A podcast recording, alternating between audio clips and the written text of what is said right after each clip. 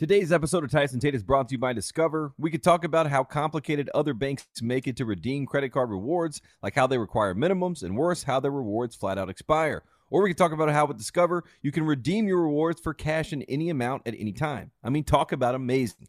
Now that we've talked about all that, let's get back to Titus and Tate. You know, the stuff we're here to talk about. Learn more at discover.com slash redeem rewards. Terms apply.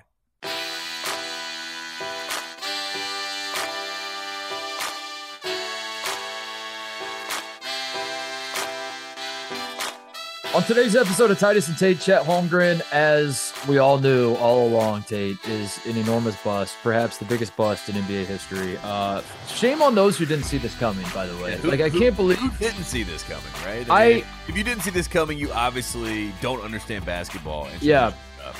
I went back and I replayed our, our draft shows because I was like, I wonder because I, I remember being on the fence about um, whether I thought Chet could be a be a unicorn, be a gargoyle, be a uh, a a oversized leprechaun. What were some of the other ones we were calling him? A werewolf, a centaur. Yeah, all of all of Um, yes. a mixture of all of those things, or if he was just going to be a skinny little bitch that was going to flame out and bust in the NBA. And I, I, I, I couldn't remember where I landed on it, Tate. So I went back and I played our our final pre-draft show, and it was crazy because I said in the show I think Chet is a high risk of playing in a pro am this summer against LeBron James. On a on a court with too much condensation, and he's going to have Yeah. a freak tweak of his foot and I rupture a tendon. I Yeah, can't, I, I can't believe Yeah. you called that. it was And, so uh, weird. Yeah, I mean, another one, another one. Just keep. It. So I, I can't believe yeah like everyone like the, the, basically what happened is what we all saw coming we all saw it um i saw it certainly uh no we're going to talk about chet holmgren being a bust and is he the greatest bust in nba history? I don't know. We'll, we'll talk about it. Um i uh you know was this a freak accident? Is he is he frail? The Mhm. takes are flying Tate. this is this has been a pretty uh pretty boring nba offseason for being honest from a content perspective and uh, Chet Holmgren has has delivered the goods in that regard because yeah. uh, boy are people firing off takes left and right about what I this mean, means. shout out, shout out to Chet and Paolo Banchero. They came straight into the NBA and they're like, "We're going to be headliners. We're we are going Right, to right. headlines." And They it really made, did. It made all stars mad, like Dejounte Murray. They're like, "Wait a second, I thought I was going to get headlines." Uh, speaking of headlines, shout out and speaking of us being right about everything, it's can, can we stop winning, folks? Have you ever seen so much winning going on? Uh, Tate did it again. You did it again, you son of a bitch. Um, Ohio State did it. Chris Holtmann did it. Bronny James, apparently, according to our good friend Joe Tipton, who's who's getting a lot of play on this show, by the way. We got to, uh, yeah, we, He- I he's don't know. becoming like a character. Yeah, he's become a character on the show. Uh, the, there's a report out there, Tate, that that Bronny James may, in fact, Hmm. May possibly, perchance. What what are the chances that Bronny James is at this game right now on your Yeah. crystal ball? Uh, yeah, my, I think it has to be above sixty percent. my crystal balls are saying 69% on the dot that he is at the Notre Dame Ohio State game. Uh, no, there, there there are now outside sources. The sources are not coming from inside our house anymore, Tate. They are coming from outside the house. Uh, that Bronny James will be going to to the Ohio State Notre Dame football game. You called it. Um, so maybe you'll take a victory lap a little bit on the show today. Uh, but but the meat and potatoes of the show, as we promised our our the friends of the program, the listeners, uh, we're going to do a review of the Manti Te'o documentary that all three of Oh, us yeah. watched. And I could not be more excited for this because much like the Woodstock 99 documentary, I had to pause this multiple times because I was cackling laughing. And uh, I I think I think I'm I'm learning more about myself than anything in these documentaries, which is that like I'm an asshole because like I, I watch these docs that uh, I think are supposed to be serious, and I just laugh my ass off. Like that's all. Yeah. The, the, it- it's it's high comedy to me. It's all comedy. It's honestly unbelievable watching this, digesting this after living through this. I was in Yeah. college when this happened, and you know, as it came, you know, into my purview ten years ago, the way that I digested it and the way that I talked about it, you know, after watching this doc, it's unbelievable what a you know cultural you know point this was in college football, in the world of sports, and uh, I have watched the Katie Couric interview. I have. I have I, I have gone deep, so I'm excited to talk about it. I have watched Dr. Phil. Uh, I've- I've, I've watched. seen- oh I've my god, all of it. I've seen we're gonna have so much fun talking about that. Uh, we're we're gonna do a little chat talk at the top though. Um, Yeah. all that coming up. But first. Woody Durham.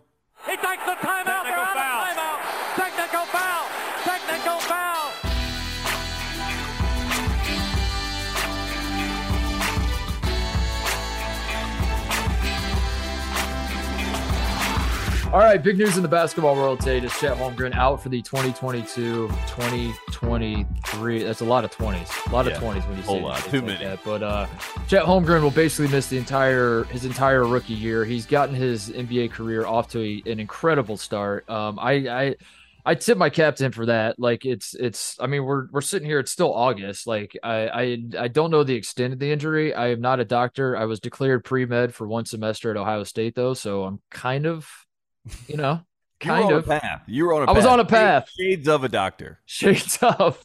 Um, and uh, I don't know. I'm thinking to myself, seems a little premature to say he's out for the entire season. It's Yeah. August. Like, I don't know. Can we revisit this in eight months when the season's still going on and see if see if there's a look at- chance? Can we look at this in November, December, and Yeah. say, hey, it's healed up a little bit better than we thought? Um, but no, I guess I guess we're not because Victor Wembanyama is uh, coming down the pike, and Sam Presti is is licking his lips, and he's saying, "Chet, why don't you go sit over there, and we'll uh, we'll revisit this next year." Uh, but Chet Holmgren, his his season, his rookie season, is over before it even starts. Um, the takes, as I said at the top, are flying left and right because there's there's so many different places you could take this. You could talk about um, you know, Chet being frail and is is his body type to blame, and and then that's when you get the the medical experts that come out and the guys like me who were who were pre med for a semester, like yes, and here's why. Um, you get those sorts of takes. You get the uh the pro am takes, which is like this is this is exactly why you'd have to be foolish uh in today's NBA to ever if you're an NBA player today. Playing basketball is the literal worst thing that you could do. Yeah. You never play You're basketball. an idiot. You're an idiot. If you You're play an idiot. basketball, you're dumb. In fact, I think all I Don't think every and put it on Instagram. Okay. that's what you should be doing. Shame on whoever told Chet Holmgren that he should be working on playing basketball. That was a huge mistake. Proams, uh, the, get these out of our face. Pro-Am's against other NBA players, and not just other NBA players, Yeah. NBA stars. You know what I mean? A lot of people are like, "What's going to happen to Pro-Ams?" It's like, well, he's ba- playing against NBA players, which is what he would be doing in the NBA. Yes. Yes. So this Yes, it was as it turns out, like these proams are becoming more pro than am. I would say. Yes. Um, less AM, more pro. It's not like some bartender like clocked him across the face, you know, because because he was showing him up or something, and and that's what caused this injury. It was LeBron James. It's bringing me to the third point. I was going to say one of the takes we could take this is uh, did LeBron do this on purpose? I'm leaning no. Um, I'm leaning no, but also I want his son to come play for my alma mater. So there's also that element of it. But uh, the the, the, the LeBron piece of it is interesting. Um, I of course he didn't do it on purpose. I'm I'm joking about that. But the fact that like LeBron shows up at this pro am at the crossover, that is the headline news. Uh, and then Chet Holmgren gets hurt, and that's like it's not again funny is not the right word, man. I guess something seriously wrong with me that I that I keep thinking everything's funny. Um, it's just like it's interesting. It's noteworthy that the like the mm-hmm. same event that LeBron comes to, he then Yeah. injures a a, a unicorn esque rookie before he even plays a second of NBA basketball, and now his rookie season's over. And does LeBron feel bad? I I would I would guess not. I would get LeBron like probably left. LeBron heard the news that Chet was out for the year and, and was just like, I'm him. Yes. No, he was like, I still got it. You know what I mean? I, I got it. feel that strong. He he. It's a very Shaq moment for LeBron, I think, and uh, it goes back to the fragility. And I think that Kevin Durant was, you know, this moment in time where he couldn't lift, you know, the bar or whatever it was, 170 pounds. I think it was his body weight at the time that he couldn't lift, and he came into the league and was immediately amazing. And everyone's like, see. You don't have to be able to lift the bar. I mean, this is this is dumb. Get rid of this. No one has to do this anymore. I think with Chet after this moment, we go back to they have to lift. They have to lift. yeah, yeah. we go back because Kevin Durant gave it a pass, but Chet, Chet Holmgren has now proved that we need to go back to our, our mentality before 2007. So, in that sense, 15 years later, it feels like the right time to pivot back. These guys need to be able to lift the bar and or 100 or their body weight, you know, whatever it may be. But that that is a test that I think we now have to implement again, which is good to see. Uh, also, from the LeBron side of this, he loves Sam Presti, right? We heard it during the season when he was trying to get Rob Pelinka fired, you know, with his dark, you know, web, uh, you know, sources, Brian Windhorst, people out there. He's like, you know, I love what Sam Presti's doing at Oklahoma City. I think Sam Presti probably reached out to LeBron. I think LeBron's like, what do you need from me, Sam? Sam's like, I need Chet Holmgren to not play this year because I need Victor, like you said earlier. And if Chet and Giddey and Shai Gilgeous-Alexander and Lu Dort and all these guys are playing, we got a pretty good team. we, we, we got a watchable team at least. We got a competitive team, right? And, and SGA is an all star. Um, so I think this is a, a move where we kick the can. This is a kick the can move, and LeBron instead of kicking the can, he kicked Chet and He kicked Chet's foot. Yeah, kicked and he broke it in half.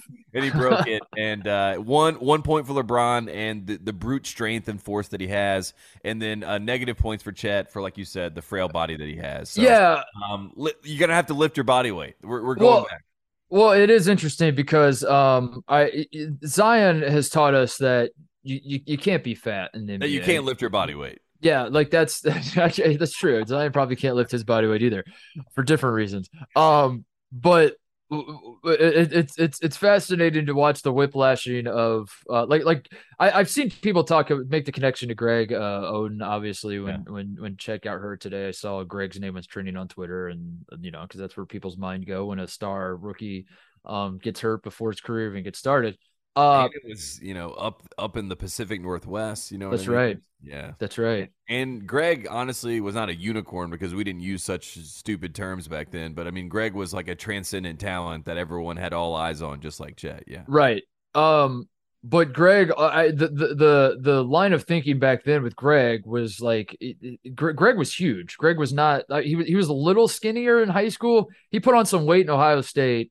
Uh, the the whole idea, the whole model of of Greg Oden for Greg Oden when he was coming out of college was he was supposed to be the next Shaq. Like that was what um the Or as the, we talked about, the next Bill Russell, right? I mean, the next that- Bill Russell. Yeah, Yeah. but like that the the the model the Shaq had won all those titles. Uh he in 2006 he wins a title with the Heat where he was Shaq was still good. Dwyane Wade was the best player on the team, but Shaq was awesome, you know, Yeah. for the for those Heat teams. Uh so that was like the model of what like a dominant center is is we got to find the next Shaq. That was what uh Greg was that's the path Greg was led down. It was like he, he got he got hurt that first year. He kept beefing up. They kept beefing and he kept getting hurt over and over and over. And it felt like one of the lessons that NBA teams learned from that was these big dudes carrying all this weight is not good for their joints, not good for their feet, not good for like like do not have too much weight. That that is the exact opposite. And in fact, when you juxtaposed Greg next to Kevin Durant, the exact same draft, and Kevin Durant was a man, as you said, coming in into the draft, could not bench press 185 pounds, and that was considered a concern. Then he explodes at the NBA, and everyone's like, "Wow, that was so stupid that we thought he was too skinny." Maybe maybe this is a lesson we should learn from the 2007 draft. Being big and strong and fat and whatever, like having bulk to you is not actually that that's the bygone era of basketball. We need to have uh skinny dudes. And now we're back to where we started and it's all very funny because now like Chet Holmgren is following the exact same model of like a Kevin Durant. He uh if you're making the case for Chet pre-draft, you might say like Giannis was skinny as shit bef- when he was coming into the NBA. Um and he he And look at it- Embiid. I mean, all these yeah, he turned out all right. Yeah. Um, but apparently we that's not the lesson we learned, and now we're going back to like we need to beef up. But then at the same time, Zion Williamson like might not ever step on an NBA court again, or will he? I don't know. So I guess what what I'm saying, Tate, is that you can't be fat, you can't be skinny, and I think what guys should more guys should do this. You should try to just have like a LeBron's body type because I think that he doesn't get hurt very often, and I think if more guys just just we're just simply LeBron James. Uh, they were 260, 6'9". yeah, yeah, yeah, and I, and I and I don't know why more kids aren't doing that. I don't I don't understand it. Yeah, why why are these kids not following LeBron's, you know, million dollar what was it? He invested a million dollars a year in his body and everyone was Yeah. like, What does that mean? Yeah, yeah. Follow question, what do you mean that you invested a million dollars in your body? Zion Zion also does. It's just like bar tabs. It's the beignets. He's like, oh, it's, it's gone up. I do think like in the you know the the the too skinny, too fat, perfect. It's like Chet is too skinny, Zion too fat. Paolo seems to be like the one in the middle. Like if we were to make the scale, what you're looking for, you know what I mean? It's like, and and unfortunately, Paolo used to lose like ten pounds a game, right? Like, Right. there- there was a major concern there because Well, he was trending too skinny. dude in, in all honesty uh it, it does cra- it, it has cracked me up that people are pretending like we saw this coming from chet We- because saw this coming. Chet, Chet uh, to my knowledge chet holmgren never had an injury that the you know like he, he had zero injury history he wasn't hurt ever at gonzaga like he was he was you know for as skinny as he is and it's never seemed to be a problem before um which makes me think that this was more of a freak accident but at the same time he is he is alarmingly skinny uh Yeah. but it is funny because if if you would ask me before the draft who's more likely to have or who, who who's got like the longer injury history? It was Paolo. Paolo was cramping up. Paolo was.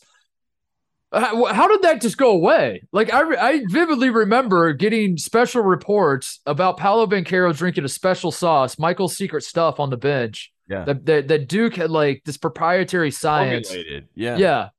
That that that no one else had. That so so Paolo, it turned out it was just like two. They took like two flavors of Gatorade, just poured it into one, and stirred it up. I put some turmeric in it, and they were like, "Yeah, this is the the special sauce." Um, but Paolo, Paolo was was was LeBron in San Antonio for like the first eight games of his career, and then that just kind of went away, and and now everyone pretends like Chet Holmgren has the history of of injuries, and I'm like, wasn't Paolo like, like if Paolo played, if if the under four timeouts weren't coming every four minutes, like Yeah. Paolo was like collapsing on the bench. Straight up, and Powell's a loser. Like, I mean, he's lost, like, you know what I mean? Like, like it's not like he ever won. So when you look at Chet and and you have the situation, you're just like, I can't believe that there's so many people that are are preying on this man's downfall. And then, I mean, at the end of the day, the one person that hurts Chet is LeBron James, who the same people that are probably yelling about Chet, they're probably their favorite player is LeBron James. So like, if anything, you're like the one guy I give him a pass on getting hurt is like it's LeBron. You know, it wasn't some random guy at the pro am that went up to dunk on him and he came down and it was like, oh man, this is a problem. It was like, no, this is LeBron James eh, with all of the strength that he has coming at you full speed, fast break. Chet, if anything, you give him credit for trying to challenge LeBron at that point, trying to go Yeah. up and make a play. And then it leads to this, where everyone's like, "Yeah, the guy isn't cut out for this." Da da da da. But I do think it. He's giving me Blake Griffin vibes with this. It's like rookie year. There is no rookie year, but then next year he's Yeah. rookie of the year. Like Chet Yeah. Holmgren next year, I think is rookie of the How year. sick would it be if the Thunder do take Wembanyama? They get Wembanyama, Huh. and He's they- competing with Chet. Yeah, yeah. The two rookie, they have co co rookie of the year. Teammates are co rookie of the year. Love that. That's what we That'd be want. incredible. I mean that that's what Sam Presti is here for. If if he is this magician that all these NBA heads like to say he is, you know, that's what Yeah. you want. You want two guys on the same team trying to win Rookie of the Year. Yeah. Uh, I, I I think that just about covers it. Yeah, I don't know. I I I just wanted to put out there About it. that we laugh at this ridiculousness ridiculousness with Chet, and uh, you know, I'm I'm Team Chet. I laugh I'm at I laugh at every every I laugh at basically like any NBA opinion that's ever existed. pretty much, yeah. And I'm not saying I'm smart. Like I don't mean to be like the guy that's like sitting in the stands and watching. Um, you know, I LeBron's a big man in the arena guy. I don't mean to be the guy who's not in the arena, who's uh, it's not the critic who counts, Tate. So I don't mean to be that guy. Um, because I, I I say this about myself too. Like any NBA opinions are just preposterous. That's what I've. The, the older I get, the more I'm like nobody knows any. Like this is all so stupid that anybody's pretending. Because like you said, like Blake Blake Gri- Joel Embiid was hurt out of the Joel Embiid. We were all the Joel Embiid was the next Greg Oden to everybody, and now Yeah. Joel Embiid's incredible. And like, Top so who the hell knows? Maybe it was a freak accident. Like I've seen some actual medical people, uh, some actual medical doctors, um, saying that this was just a freak accident. Other, but then at the same time, you do look at Chet Holmgren, and you're like, I don't know, man. I hear what you're saying, but I kind of know more than you, Doc. Because I see a skinny little bitch right there, and he looks like, you know, And we- and that seems to be like the discourse. And then like, yeah, somehow it's like a uh, like it, Paolo gets like that cracks me up too. Anytime like their guys drafted high, and then like now you're introducing Paolo Banchero into the conversation, and it's like, why are we introducing Paolo? And then like wasn't Paolo taken before him anyway? So like we don't like if there's you know like if Chet flames out, that doesn't really mean anything because Paolo Yeah, was it's like taken the before Magic him. made the right choice. Yeah, exactly. Yeah. It's only interesting if Chet is better than Paolo. Then we start talking about whether the Magic regret their pick and all that kind of stuff. If Paolo ends up better than Chet, it's like kind of not as interesting because it's kind of what happened. Like they took the they took the best guy at number one. I don't know. So um, we'll see. But I I I definitely do think there's something. Like I think like the uh the one take that I will listen to and I would love to like nod along with, and I don't think is completely stupid, is like why are they saying he's done for the year right now? Like what I, Yeah, I, I would love that goes that goes back to what the Thunder are doing with their picks, though. I mean, Yeah, that, that's, why the NBA is dumb. Like, you know what I mean? It's like it, you can't even. We're not even talking about basketball. You know what I mean? Like from the basketball standpoint, if you're an actual Oklahoma City Thunder basketball fan, you're like, I want to watch Chet Holmgren play on the Thunder ASAP. and the front office and the the you know the powers that be are like, let's let's let's have some gamesmanship here and make sure that we build this super team full of super lottery picks and you know what I mean try to recreate 2012 like we had the first time around. So uh, I don't know. It, it's a very it's a very odd position where like there are some people that are pulling and think it's smart for Chet to sit out instead of wanting to watch him play basketball. Meanwhile, meanwhile, in comparison, Jameson Williams, receiver from Alabama, who was drafted by the Lions, whose ACL was just completely obliterated in the national title game. Yeah. Um, I just saw like yesterday that he's out for at least the first four games. Like the I think the the way it was phrased is he's out for at least the first four games. so there's and I read that and the implication is that he might come back for the fifth game, which is kind of insane that the man had his like knee explode and, and they're different injuries. I I don't that's the part that just like makes my I'm like what so his knee like exploded. He he had an ACL surgery and he's going to come back for game 5. Yeah. It's it's still August. We're still like 3 months away from the start of it. We're still 2 months away from the start of the NBA season. Um, and Chet Holmgren's already out for the year. Exactly. It, it And makes we're not it- even going to reevaluate at any point. We're not going to Exactly. talk about like it's a very like wink wink you know what i mean like we were waiting for something like this to shut down Chet. Yes. now that we have the perfect yes, opportunity to do that and we can say it happened in this pro am and it happened off our clock you know what i mean it's not our fault it's like Right. the perfect fall guy like jamal crawford love the guy one of the best in basketball but they're trying to make his event the fall guy and we know how this works with bad guys. Yeah. and guys. The, the bad guys of the Oklahoma City Thunder are trying to put it on the crossover. Do you uh, think- I will not stand for it? Do you think this was Seattle's revenge for uh because it was Oklahoma City star like it. rookie? It happened in Seattle. They called LeBron in for the hit. Yeah. yeah. Or like you said, there's like like maybe there's bad juju in the Pacific Northwest. So Adam Silver called it in and said, let's have him get hurt in Seattle, and then I can blame it on Jamal Crawford, and we can just Yeah. say this is like basketball in Seattle just simply does not work. This is why we're not we're bringing a team. This is why we're not bringing a team. We're bringing a team to Akron for LeBron. uh speaking of Akron, uh LeBron is from Akron. His son is from Cleveland, and Yeah. uh his son is going to be going to Ohio State. And I just wanted to point out that uh we called this. We said that this is or not going to. I'm sorry. Let me. I, I, I'm, I'm, I'm I just said my- I, I, it sounded right though, like it rolled right off the tongue. I had my uh no, it is going to happen, but that was definitely my George Bush mission accomplished moment. Got the banner behind you. Fly over. um, he will be momentarily at Ohio State when he comes. Apparently, he is in fact going to visit for the Notre Dame football game, as first reported on Titus and Tate. yes. Uh, we did it again, Tate. You did it again. I don't. I, I, I just I, like. I I, don't. We don't have anything else to add because, like we said, this makes a ton of sense, and this is what Ohio State should do, and this is what Bronny will do, and it all checks out. Um, so I don't really have much to add other than just to say we called it.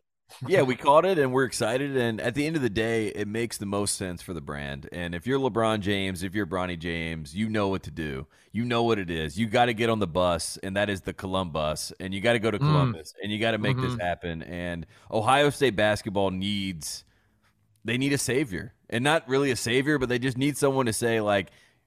All this disrespect, all this lack of acknowledging these great players we've had over the years and the national champion. Like, we're not just a football school. We're here to play basketball. And guess what? LeBron James and Bronny are here. Boom. Don't done. no, we don't we, we don't want to start the football basketball school deal at Ohio State. No, no, no. But we, we, we just, you know, we, we, we, say that we whisper it. You know what I mean? Like Coach Holtmann, don't say that. Don't say football school or basketball school. We, yeah, imagine imagine Bronny's on his visit and like the he gets a, the microphone shoved in his face and uh he's just like one thing I love about Ohio State to me it's not even a football school it's a basketball school. and then crowd boos, boo. crowd just-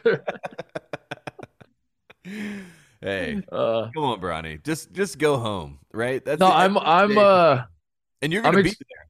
I'm excited because I'm gonna be there. Yeah, I'm gonna be. I'm going. They, they're practicing uh, the morning of the Notre Dame game. The basketball team is, and I'm going to practice. And uh, I'm just, I'm just curious to see. I, I'll, I'll report back because I'm gonna. I mean, I'm not gonna be on the field for the football game and and around the uh the You're not gonna be back in the suite This- like you were the last. sphere.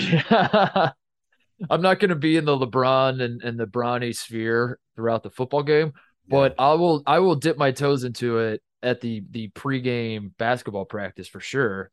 Um, and I'm just curious to see what happens. I'm I'm curious to see like how many people show up in the James camp. You know, like how many because that that's that's what I said. You you talked me into wanting Bronny to come to Ohio State uh, because my initial reaction was like I don't want the distraction. I don't want LeBron uh, calling Holtmann after every game and saying you screwed this up. We should do this. I don't want LeBron coming to the games and sitting next to the bench and you know I don't Yeah. want all of that.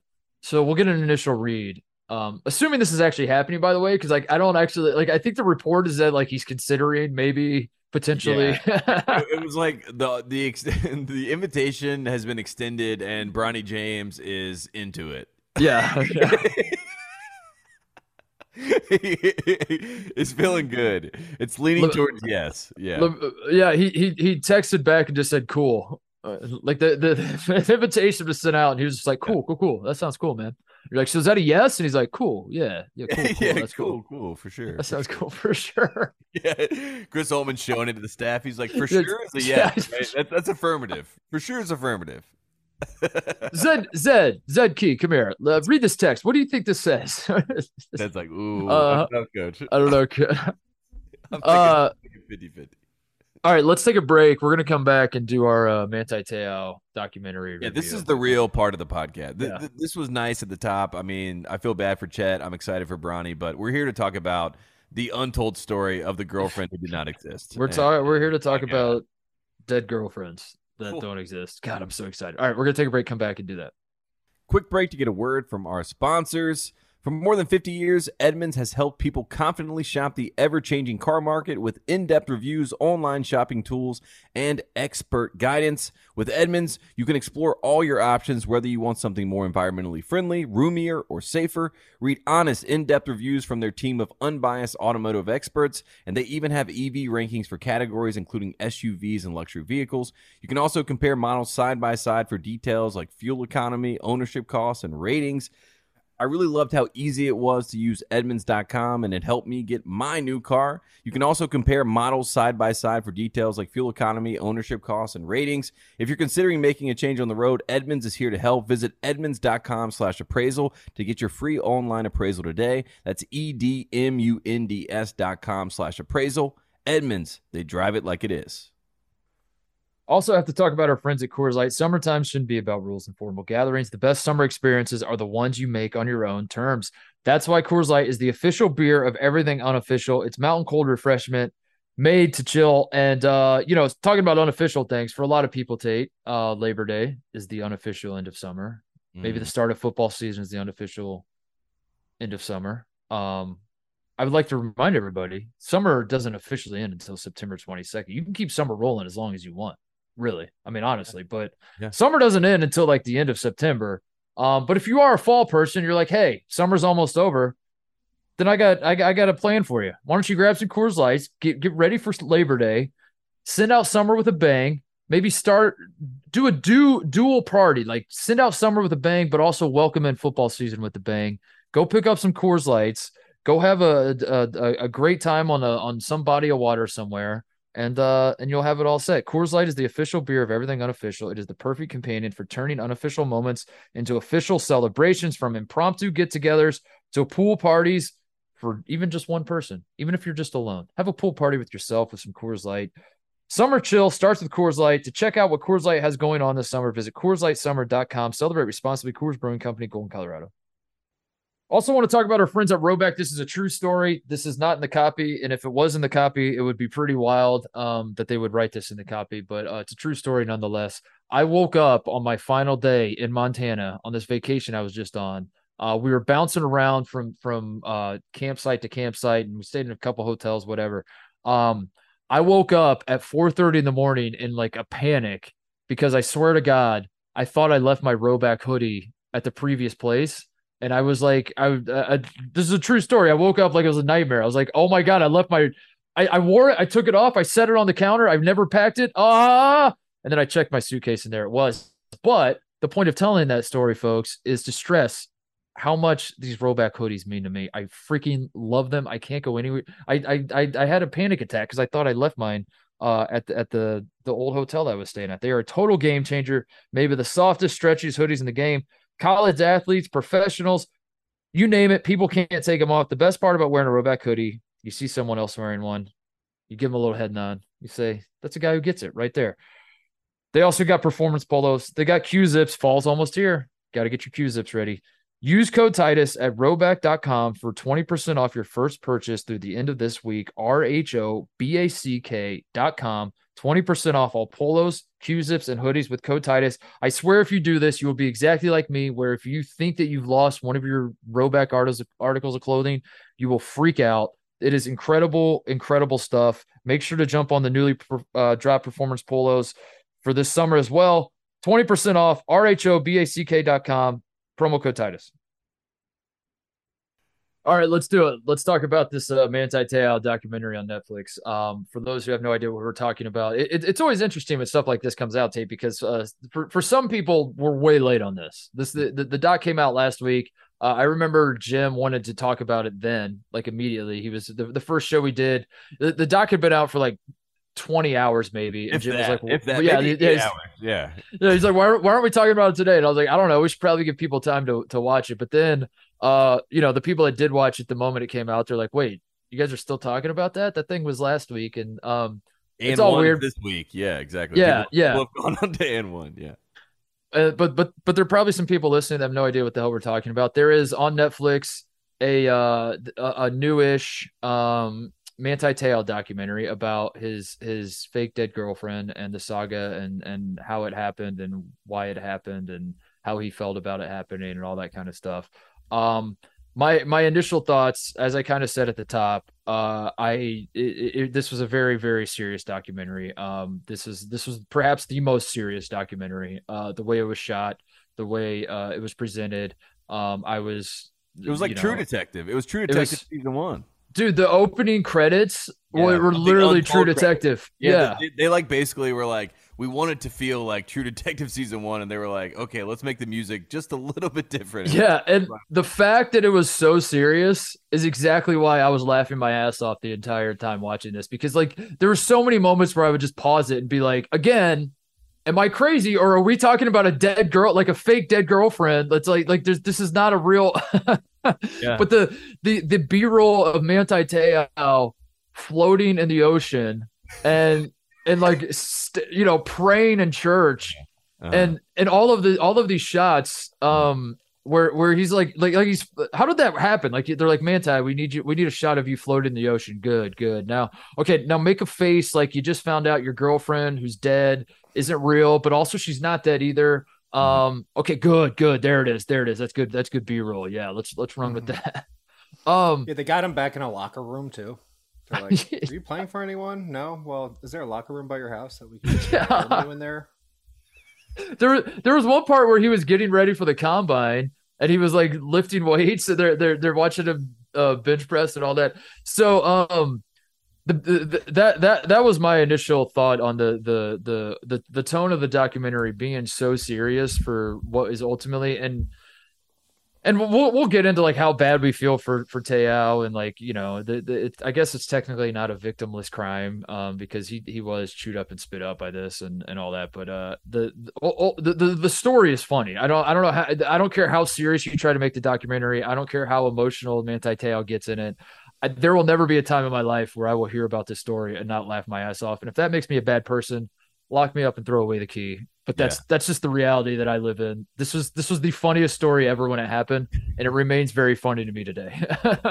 I I'm I, I I hear you, and I'm right there with you at some level because it's like when you look at this situation at the time, there felt like this was a time where it just felt like things were just for the first time getting exposed. Like Tiger Woods he's not quite who he thought he was. He yeah. does press conference, right? And he's like, got the blue velvet, you know, whatever behind him, and he's like, I'm sorry. I, am sorry that I had I texted these waitresses and had sex with them. I'm addicted to sex. I'm yeah, sorry.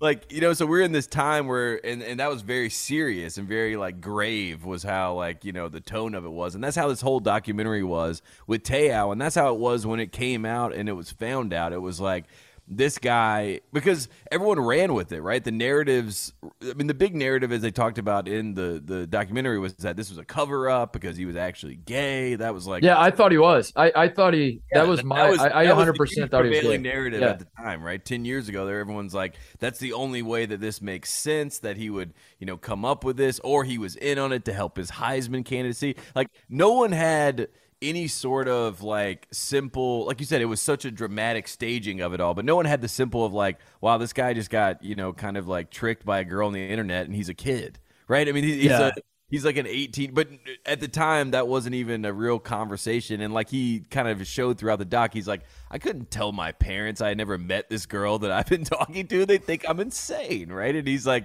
of the first generation of that conversation. But now people are so locked up in these worlds of technology and social media and whatever apps they talk on. They're like, yeah, I mean, of course that happens. That's not like a foreign thing, but at the time, it felt so big. It felt so insane. It felt like, oh my god, this can happen. This can do whatever. And no, and that like Well- the gravity of the situation felt huge at the time. And then reflecting back, like it's funny because you're like, this was a very low stakes thing, right? I mean, other than Yeah. Manti having to go through this, which obviously he would be the victim in this case, but like there was actually no one that actually got killed. There was actually no one. Yes. no, no one died other than his grandparent, you know, which is sad, obviously, but. It has nothing to do with this, you know. Exactly, Yeah, exactly. So yeah. like the, the stakes were very low, but at the time they felt like you know everything, and that's This how is- everyone talked about it. Which This is the biggest conspiracy in sports history. Is that what it felt like at the time? Yeah. exactly, and that was part part due to Deadspin, right? That that's what they wanted it to be. to to the the the gay theory um which i definitely thought like that was that was my takeaway it was like he's you know he's he's covered up that as you said it was like a not necessarily the consensus but that was a prevailing they talked about in the documentary um that to Katie, me Katie Couric literally asked him. asked him are you I think Yeah. I was- Yes. the way he answered that was Far funny to me. from it. far, Far from from it you're like Even- the way he answered that was like such like a like a twelve year old boy answer. You know what I mean? Yeah. I know. It's like so funny, but you're just That was a good way to answer, though. It's funny. yeah, it was. no, it's it's it's it's how when, when you're 12 years old and you get accused of something, uh, it- really anything. That's how you answer. That's, that's, Exactly. you know, Or, oh, no, my friend is. Yeah. It's my friend's thing. Yeah. yeah, my my friend friend, said that. How are you far? How could it be far? Like, what does that even mean? I'm far from it. Far from gay. I'm like, no, I'm not gay. I'm far from it. Like, And that was like you're just like, wait, what? You know? And his parents sitting. I just watched that interview. Oh, I His was parents sitting right there. I mean, crazy. I want to say, um, to, you brought up about him telling his parents and being afraid, and you like to think like, oh, your parents aren't gonna like go that hard on you about it, like they'd understand. But then they they show when he tells his dad, like they talk about it. His dad's like, "How could you do this? You brought Yeah, shame yeah. upon our family." Yeah. and it's like, dude, that's not helping. yeah. God Uh, damn, he was it right not to tell his dad. Yeah, I was like, gonna what say the it hell, confirmed dude? what his like why he was like had such reservations. Yeah. Uh, I was I was gonna say though the, the the it felt like part of the the documentary was trying to scold people like me who who thought there might be some credence to the theory that he was high, he was but which by the way you want to talk about like like setting the the uh the timeline and giving putting people in that position of like where what what the what society was like back then. At this point there were no there were no professional athletes that were openly gay. There there were zero. Um there it it, it did not have it did not exist. So this would have been if, if in fact he was covering up for being gay this would have been like rightfully an insane story Think because Michael Sam times a million. Yeah. right? Yeah, oh. Heisman candidate. Heisman at- first at round pick like, maybe yeah at a Catholic school. You know, at Notre Dame. Like I mean, it would have been. Yeah, exactly. I think Robbie Rogers was 2013. He played for the Galaxy. That was like I think he gets he's he was technically the first like they however they classify it like big major professional, but then like some people are like it's MLS like we're I don't know you know how whatever I, it, it shouldn't matter, but like some people are like yeah, but that's different than like a guy who plays football or basketball. And then Jason Collins I think Collins. was Yeah. was the first like NBA guy where it was like, okay, you nobody can argue like this is very much a major sport. You know, this is a huge deal. Um, but both of those came after the Te'o story. So at the time, um, th- there was that. But then also, Tate, I was going to say like the, the scolding of people, like because I, I did get that feeling that the documentary was trying to say like anyone who thought he might be gay, shame on you. Um, to me, that was Shame the on sim- Katie Couric. yeah, shame on Katie Couric. That's- that's to me the that was the simple explanation i think i put myself like back in and where i was at, at that time and i was like I, I can't comprehend any other explanation than that. That like w- w- if you're going through, if you're doing the Occam's razor thing, you're just like, yeah, that makes sense. Like a guy is is insecure about being gay, being great at football, so he's trying to cover it up. That all checks out. That that makes sense in my brain. Uh, a dude creating this whole fake pro, not even just catfishing him, but like talking on the phone in a different voice, yeah. switching voices, getting like a little girl involved, like all of that. There's there's no way. What are you talking? You know, so like that that was I, I think like the people that the, the, the idea that that theory that he was gay took off. Um, it wasn't like it, it wasn't some insidious like you know thing where like people were trying to make something out of nothing. I think like that was the simple explanation. That was like the one thing that you're like, yeah. my brain can comprehend this. Anything else outside of that, my brain like I can't comprehend.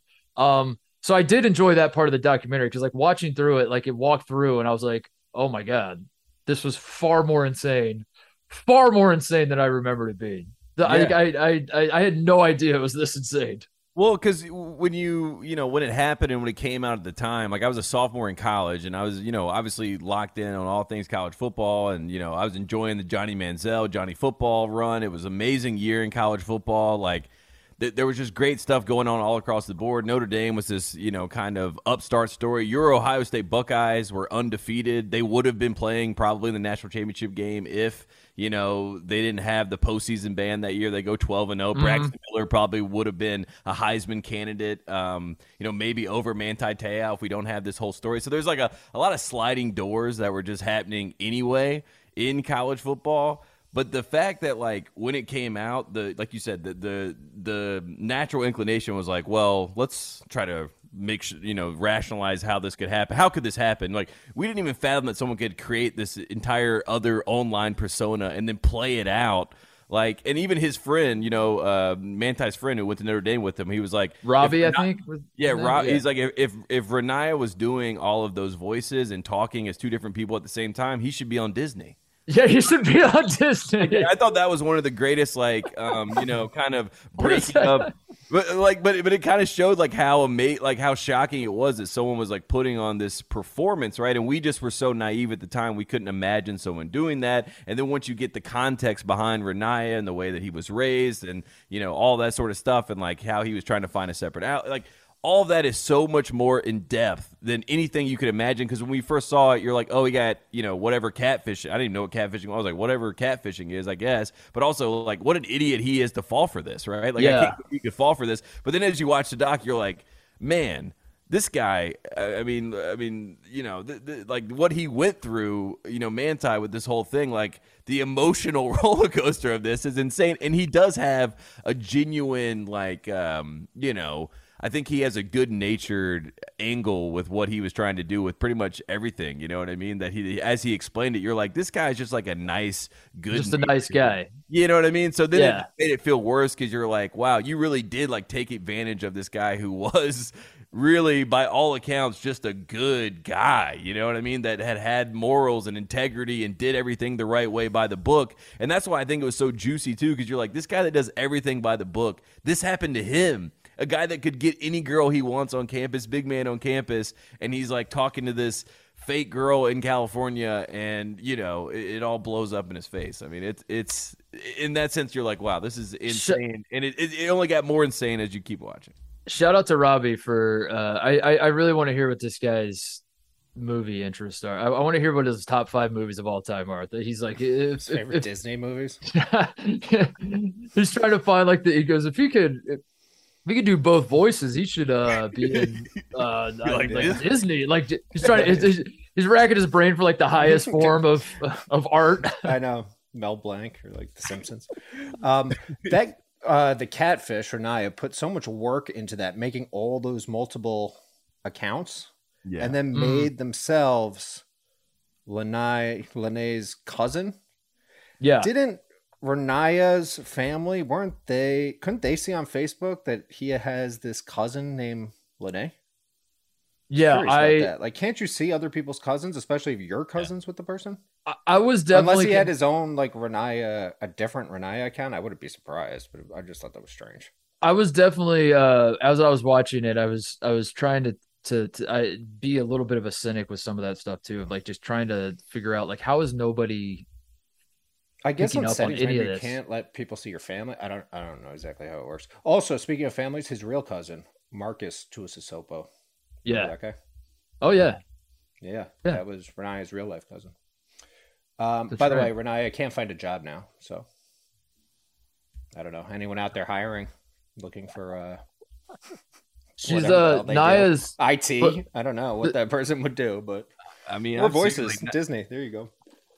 Yeah performance some sort of like sing i mean that that, that is like it it was just such a to have like Ronaiah's background of this similar football background in this family, quarterback of the high school team, you know, dad plays at USC. Like, that's why I thought it was so kind of sick and twisted in that sense, because, like, it played on all of the things that Manti also was into and I also understood. So it was like someone like on the inside with his, you know, same line of thinking. So it was like it, it just made it even more like Do you're you like, wow, think he? this Do you think any of this goes down if he goes to USC?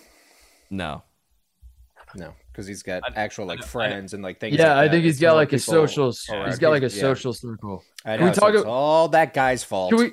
Yeah, can we talk about that? Because I I think this is because like when when you get done with the documentary, maybe you don't even have to be done with it, but like I I would say that one prevailing question or thought that uh, every single person that watches this is going to be left with is like how bad should we feel for Manti? And I think your instinct is like we should feel extremely bad. He was a victim to all of this, and this is, um, you know, like he he was as you said, Tate, he was just trying to do the right thing, and and you know got taken advantage of at every turn.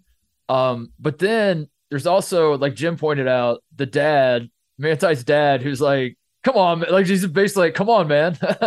Yeah. what are you doing? How could you? It, it how was could you this happen? for like, are you kidding me? Are you joking? Are you are you kidding me? How did this happen?" He was not Um, supportive. No, you so- shame upon our family is what you brought yeah yeah you're good. You're the oldest. You're the oldest sibling. be and, smarter like, than this. You're That's supposed to be smarter. like, yeah. But there are there were a few nuggets throughout where you're like, ah, I dude, listen, I feel bad for you, but also like, I don't know, man. You, you never met a girl and you called her your girlfriend and said you're, she was the love of your life. Like, I don't care how you slice it. I don't care how convincing the voice was on the phone. I don't care. But her like, camera just- didn't work during FaceTime. She yeah, like see him. I just can't see don't- you. I don't I don't care how you slice it. If if one of my friends told me that that, that they, they had a girlfriend and they had never met her, like that I'm clowning that friend. Like I'm gonna I'm making fun of that. You know what I mean? Like there's no It's- I don't care the- how convincing. Yeah. You've never met her in the flesh. You've never even seen her on FaceTime. Yeah.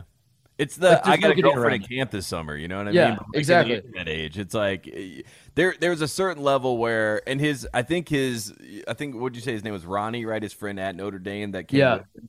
Like Yeah. Robbie.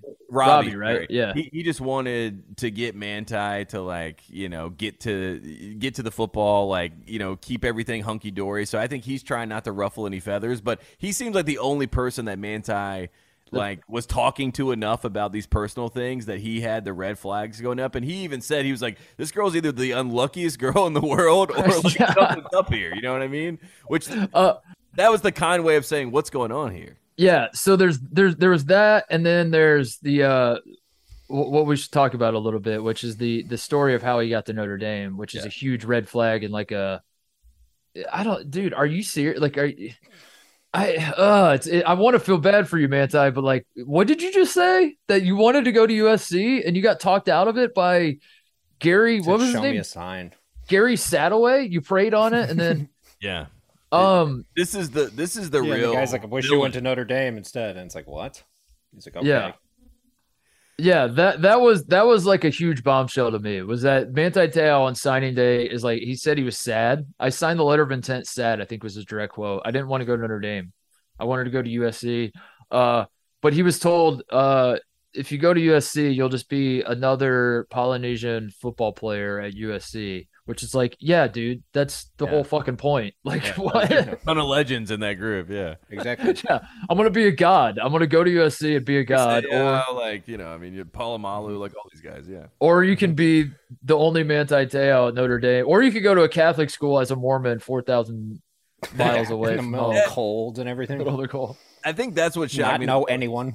He like goes he goes to camp at, in USC, right? I think he was like a sophomore or junior. He goes to that camp. He's like, I loved USC. I came home. I told my dad I'm gonna go to SC, and he's like, my dad's like, okay, good son. Well, go pray on it. And he's like, okay, I'm gonna go pray on. it. He's like, God, I want to go to SC, but if you know if that's not what you want me to do, you know, I'll, I'll do what you want me to do. And then he sees uh, Sadaway, Gary Sadaway, who's like a family friend Yeah. We talk about bad guys on this show a lot. someone, someone from Notre Dame got to Gary, and I, Oh, I don't yeah, that's know- what- I don't know who got to Gary, but someone got to Gary, and the fact that Gary said to him, "You know, I thought you'd be the only Manti Te'o that went to, to Notre Dame." Um, that there's some sort of collusion, there's some sort of backdrop, there's some sort of something behind that. Because like, what Mormon other person in your faith would be like? You should go to the biggest Catholic institution. And yes. versa, you know what I mean? Like, Yes. the kids growing up as a Catholic kid, like no, no, no, like family friends could be like, I think you should go to BYU. You know, I'm thinking. right. I, I, the, if uh, what what I wanted out of this uh that part of the documentary was the B roll of Gary Sadaway. Do, we- do we know anything about this guy? Because I you just said Um, close family friend, was, right? was he a janitor at the school? Is he the the the did he work at That the, was was he a his first day. secretary He for the athletic up. director? I thought he was like a pastor or something, right? Like A I thought, pastor? I thought he was like a part of the Mormon church, Yeah. which made me so I thought he was in confused because because it's He's like, why the would rectory or something? Yeah it's like Well, why they- would a why would a Mormon pastor be like you should go to this Catholic institute? I don't know. But they, it, it was. Con- I, I, I rewatched and tried to pay more attention because the first time around I was with you, I thought he was like the pastor because the the, the Yeah. scene, the B roll we're getting is Manti Te'o praying in church, um, and then he's talking about this guy who who influenced his decision. But then as he's talking about it, he said he was in school, he was in class, and then he was walking Maybe- to the, he was walking to the athletic office and saw Gary Sadaway, and and the B roll I needed was Sadaway talking him into Notre Dame, and then turning the corner, and Charlie Weis is there with the bag. And Right. he's like, "Good, good," and then like maybe Sadaway's like wife and kids are like in a van somewhere, and they like Charlie Weis like nods and they let him go. the fact that Jack, the fact that Jack Swarbrick, the AD of Notre Dame, is like, you know, I'd heard of this guy Manti Te'o. I knew he was the best linebacker in the country, and I knew that that meant he wasn't coming to Notre Dame. You know what I Yeah, mean? yeah, exactly, He exactly. said that, and then he's like, "I'm gonna go to Notre Dame." You know what I mean? That's You know, Um, you know what else about? He's the top linebacker in the country, and then on National Signing Day, when they show it, it was so different back then. He's in like the middle row of people, and he like announces it, but there's like people around him, people above him. He's not even in like the front. You notice That that? is It was so true. different Yeah. back then. It But- wasn't but- like. But you that know, was like at his school. Like it, it felt like a very much like everyone commits and signs on the same day. You know what I mean? He didn't make it his own press conference because he just uh, probably is one of those people that's like, "I'll do it with everybody else." That was I know of it's just so different than what we're used to. Yeah, that wouldn't happen like today. Eighth Yeah. graders, like you know, putting The on hats and stuff. But- The fake dude, hats. people when he- dude. the logo changes. It's like what the hell?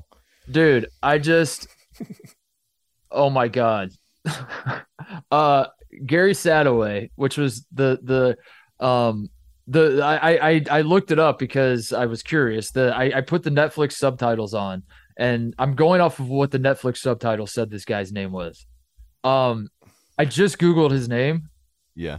literally zero results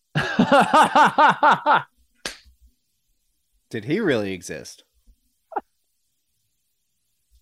I spelled it the way the Netflix. I don't know. I don't know if that's the that's what. However, the Netflix subtitle spelled it. That's how I just spelled it. We just I hit- uncovered like the new secret, which is basically like Notre Dame obviously paid for Manti to go there, but Jim. he made up George Sadoway to to J- have the story. You know? Jim, search it. Gary Sadoway. Put it in quotes so that that way it's not Gary or Sat. You know, you get the full Yeah, I'm name. Looking. I got zero. It says zero results in 0.32 seconds. What Google search has zero results? Literally zero results. It's Lennay all over again. I uh well He I just mean, imagine it. S A T A W A Y. That's how that's how they spelled it in the like again, I don't know, maybe maybe he spells it differently and I Mm. you know, we have it wrong, but that's how they spelled it in the Netflix subtitles. So that's what I'm going off of. mhm. And uh zero results. Bum, bum, bum. he did it again. the plot thickens. Damn it, he did it again. Um but but so like the, getting influenced so easily to go to Notre Dame like that, like that's all it took was that Yeah, um, never trust God. Apparently, and then, yeah. That's the lesson. But he might have been talking to a different God, right? Because, like, you know, the Mormon, like, you know, it, it, it's it just all was very convoluted. And how is BYU not even in the conversation, right? Like, if he is like that is definitely confusing. so faith oriented, I, I don't understand. BYU is an independent school. BYU has a great football program. I, I, you know, those kind of questions were all in my mind because he's like, faith is my number one thing. Then it's like my family, and then it's football, right? Those are his three things. And he was like, they all kind of cross and, and they cross pollinate and they have the same principles. So it's like, why, why wouldn't BYU be on that list? I don't know. so yeah, We should it's talk to faith. Pete Carroll too. It's faith. Pete It's Carroll family. And, like, what the fuck? it's it's faith. It's family and football. That's why I'm going to the school who does not share my faith.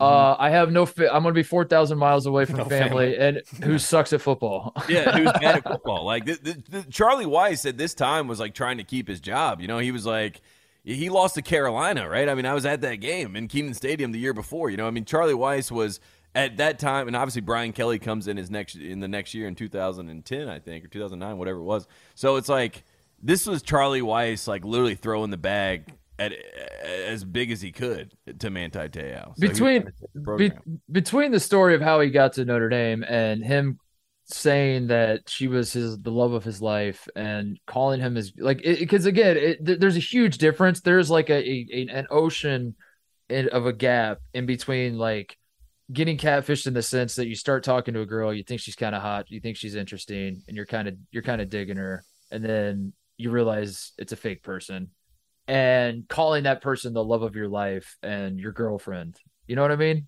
like that's Absolutely. and and I think like between that and the way he got to Notre Dame, it just it's like, dude, I don't know, man. Like you're you're obviously extremely gullible, and this idea that um, you know, maybe it's not fair. Like it, to to have true empathy for people, I guess you don't, you shouldn't do this. But we all have lizard brains, and we just kind of like go off of instinct. And your instinct, whenever stuff like this.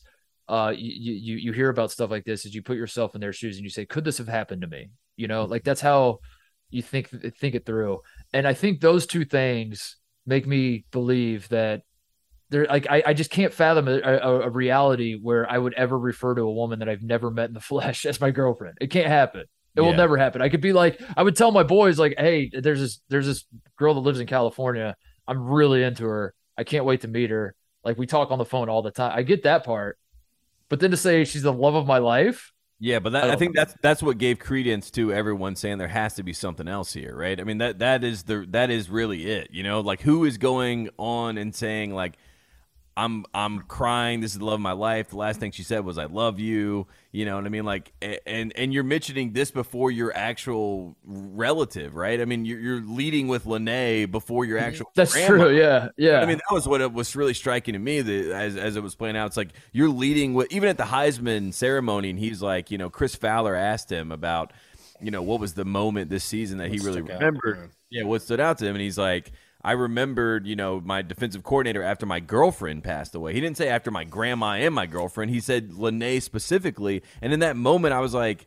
You know, if there was ever a time to like deflect the story to my grandma, because that's as I'm Right. sitting there, mm-hmm. like if, I, if I'm his PR team, I'm like the first thing I say there is like when my grandma passed, my Right. defensive coordinator, and I like, and I'm like already taking away the girlfriend aspect of it, especially because I never met her before, especially because she had just texted me with a picture of the day. that I'm still alive. yeah, three days ago saying you're still alive. Like that was the moment that that to me was like I was with him the whole time leading up to that. And I'm and I'm also like feeling bad for him. But when he did that and said that to Chris Fowler, which he kind of admitted, he was like, I don't, I just kind of panicked and and said Yeah. That. But it's like you gotta at that point have some sort of like, all right, something's up here. I can't be leading with this girlfriend of mine. But did he right? think she was maybe alive at that point then? Because of that? That was so bizarre. Then all- That- Uh, yeah. I I- but also he's just like it's just crazy. I'm sure his head is just like swimming, like he doesn't even know. He's just like dude, uh, but but then every every part of like a sport right like there's a natural instinct to doing something and like anticipating things and then like when you are always sure of something and then like this gets thrown in your face i'm alive but i'm dead but now i'm back alive you know like your your ability to uh, like digest information and make a decision has to be rattled and that's why when i'm watching the football game after that and they're like he just wasn't all there it's like of course because he doesn't trust his instinct anymore his instinct Yeah. is, is completely like like lost and, and i'm not saying that notre dame wasn't going to get smacked regardless Like, Yeah. there's no there's no know, world in that Alabama think- team was sick. No one's beating Yeah. Amari Cooper and and T.J. Yeldon and Eddie Lacy and all these Yeah. guys. Alabama's going to stomp them regardless. But you could see in that game, like this guy doesn't yeah, even trust exactly. what he's thinking anymore. So you and that all comes from this. You think that Alabama team talked a lot of shit about that girlfriend? Facts. Yeah. Was, was it out? Was it out by then? Oh, that's right. No, it wasn't out. It Oh, wasn't it was out. after. It was right. 'Cause it after. I Came feel out like like he knew he knew there was oh, something Oh, up, but no one else knew. Yeah, the school. Yeah. He mm. told Notre Dame on the 26th. He told the AD and everyone, and they were like, "We got to figure out how to get ahead of this, but also we don't want to put anything else out before the game because we don't want to distract from the game. Because there's no way he's playing in that game if if right like that that was the timeline right like he was yeah. no, was yeah, after. because it because was Lennay, after yeah uh, Ronaiah slash Lennay reached out to him on the 16th. Remember, like she she sent him the Twitter DM. Imagine finding out that like it was all a hoax via Twitter DM too. You know what I mean? Like this time you're like living your life. Yeah. You just got embarrassed. Roxy Ryder was the uh, thing.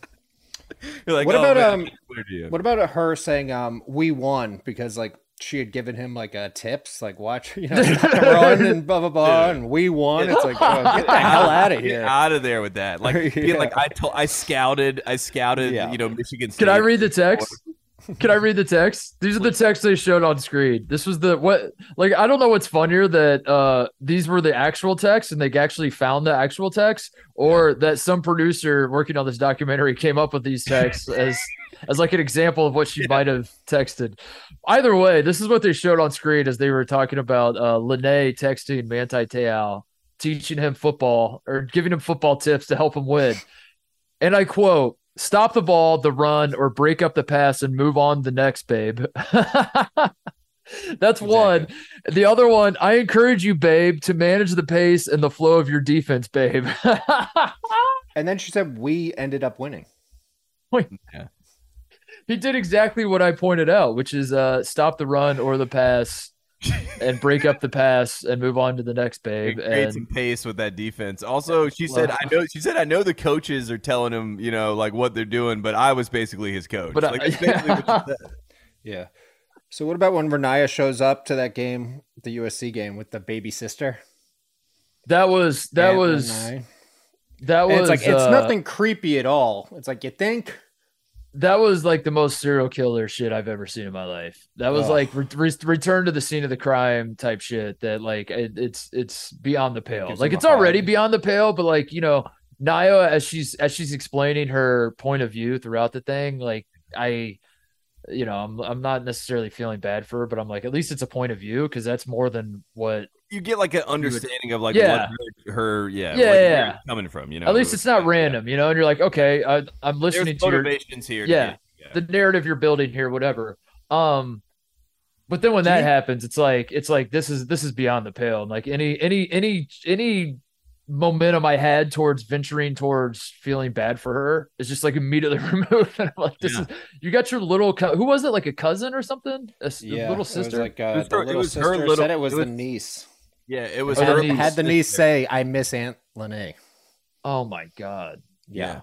That's, and send like uh, voice memos or like record voicemails where, where she was saying that. And it was it was her little sister, Naya's little sister. Yeah, so that was the worst part of it all. I think I think that was the most uh, egregious, unforgivable. Um, like just uh, it- this is actually insane. Uh, part of the whole deal. yeah. It's One- it's crazy. One thing I did want to Well- point out or, or ask about quickly, like, and you guys, like, this is something that I kept thinking about the whole time. The actual girl that was Lennay, that you know he gets, uh, I can't remember what her real name was. I what, think it's Darcy- Deanne O'Meara or something. Yeah, yeah, yeah. what, Diane so- O'Meara. Diane. So Diane, right? The entire country, no matter they talked about the whole time. Like you didn't even have to know sports, but you knew this story. You knew Lennay. You saw the pictures of Lennay. You saw it everywhere. You saw it on ABC 11. You saw it Eyewitness News, whatever. How in the world did someone out at some point, like in the in her life?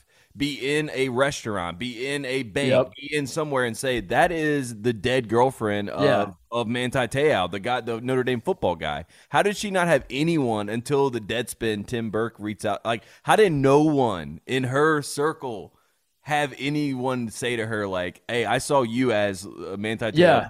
that that to me is like the that one blew my mind too. Yeah, That blew my mind She too in as on I was it? watching. I was like, how is how is how is nobody pointing this out, and how is this? Were you they know. showing the picture of the girl? Yes. Like on that Katie Yeah. Couric one, they showed the picture of the girl back then. Yes. Okay. Yeah, they That were showing crazy. the picture of the girl, but they never showed again. Like it's easy, it's easy in hindsight to just say how did how did the media miss all this? Obviously, Mhm. like I'm I'm not pretending like I knew that the girlfriend was fake, Mhm. but it is wild that um, you know, that at no point in time when they were talking to Manti and and about his dead girlfriend and what she meant to him and all that. That they ever showed a picture of the two of them together, you know, like if you were thinking about like if that happened today and one of the ad- like there would be a whole montage of like all the times they went to the beach to, to the lake house and went to the you Yeah. know walking on the beach and they went out to dinner and all the like all of these moments between the the couple as he's talking about like how much this woman meant to me. And and, and during all of these sit down interviews he's doing there's zero pictures of them together and nobody at any of these media organizations was like shouldn't we have like can we can we ask him for a picture of the two of them like And is- they're and they're like pixelated pictures that they're like putting up anyway. You know what I mean? Yeah, are like right. Ripped from MySpace or Facebook. Right. You know what I mean? They're like cropped. I was hoping Um, that Diane would they'd have her on the doc. I mean, they showed I was do too. an interview, but she probably just rejected them. Was like, no, I uh thanks. I my my my my brain is just like poisoned from uh watching too much media or something. But uh I I I was seriously expecting Manti Te'o to be like married to Diane. I I was thinking that too. I was Do you- expecting like the end. That I was like be the, really cool. the huge reveal is that he like actually got in touch with her. Now they're married. They have three kids together. Right. He's like, turns out I really like Diane. Named Yeah. Renaya, Naya. yeah, there's Okay. the three kids. Um, do you think uh, someone using your picture to pretending to be you for a catfishing scam is a compliment? I think so. Like you'd be like, oh, good. That's nice. yeah, I, I think I think the vanity of all people. You're like, wow, you want to be me? Yeah. Yeah. I Yeah. Yeah. Like, like a certain level of that, and also if like you're Diane, you're like, damn, Manti Te'o, Manti like, Te'o thought I was hot. Yeah. right. like If dapping up someone was pre- like, has anyone ever pretended to be you online? Oh man, uh, that that that is a great question, Jim. What would uh, I I th- yeah, I I think you take it as a compliment. I think you, I think it'd be Yeah. definitely be weird, but um, There's a weird vanity to taking it as a compliment, but like we're all human, and th- th- there is vanity in all of us. So, Yeah. like, there is no doubt in anyone's mind. Like if you even heard someone else, like if it was you and your friend, and they were like, "I actually chose your friend," you'd be like, "Why'd you choose him over me?" Right. like, like you didn't think I, I couldn't be the guy? Yeah. um, My other question, I had one other question from this, as far as like if you were the catfish. So he drops that she dropped dead the same day as the grandmother. yeah, Bad time to do that. Was that the best way to go about it? Could he not have just pretended she got mad and ghosted him?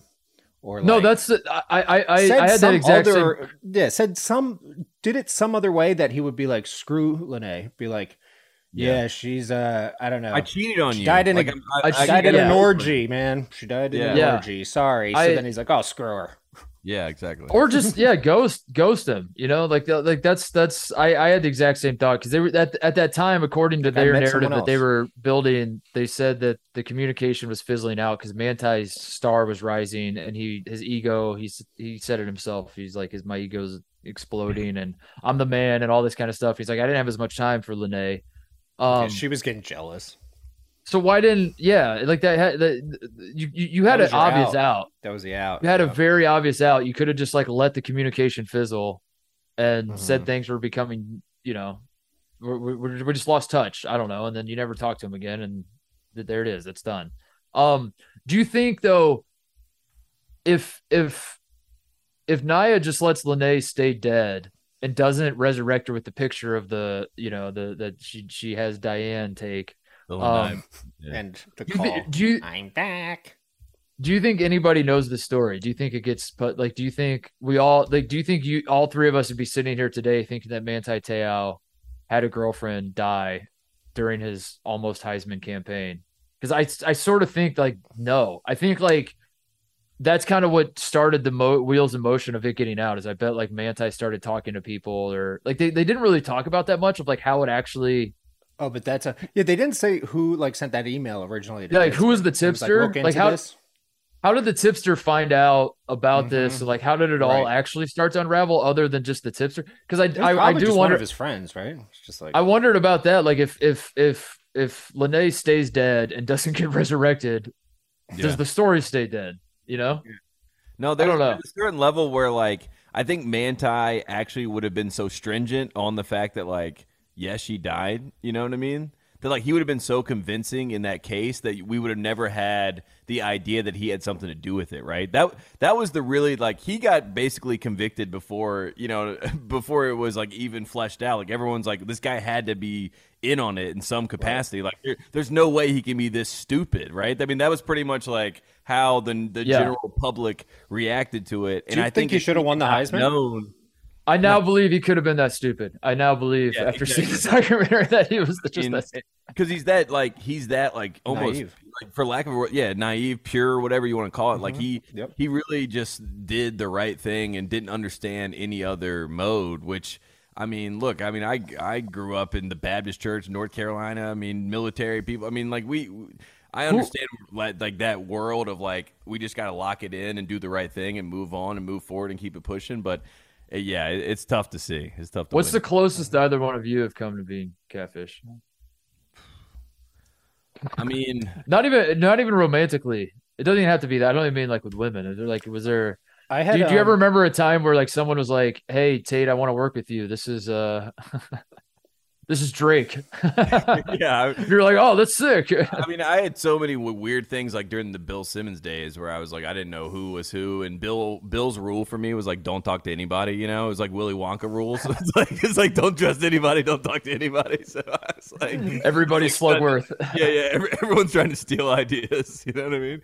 So I think I pretty much like just my my natural inclination was to ignore. You know what I mean? Which I which I think like helps in the catfishing community, right? If your Yeah. your natural inclination is to say nay, then yeah. I mean, Yeah. I don't know. What about you, I Jim? had, have you ever? uh, uh, yeah, I had um been talking to some girl on like Hinge, and we were supposed to meet up. Something came up. It happened like twice, and then I got an email from Hinge being like, "Did you give this person any of your information, social security number, like all this stuff? This person is on under investigation. Blah blah blah." It's like, God damn. You're like, no, no, but we were supposed to get lunch. Yeah, it was like, what did they do? And then the, they didn't respond. I'm like, damn it. Oh, I my wanted to see what they did though, but never heard back. Yeah. uh, he- I, I, I, uh, like a month ago, um, I got an email for a Costco gift card, and I got really excited for like two seconds. that's that, that's You got that's how you catfished catfish by me. Costco? Yeah, Costco. It was like a, it was like a, Chipotle? hey, yeah, Chipotle. That, that's that's how I that would would get definitely catfished. get you. Yeah, that would Yeah. be yeah the ultimate. If I get That's some text heel. message, if I get a DM from a woman that's like, "I want to have sex with you," I'm like, boring. but a fat like- guy's that's like, like- "Me- want Chipotle, and you're like, yeah, yes. Chipotle. I'm like, hell yeah, get in my let's go.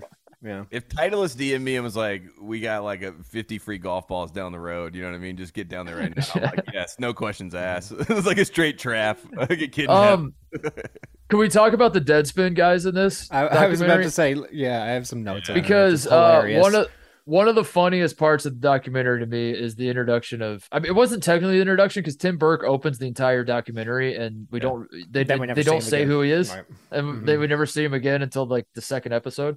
Um, Mhm.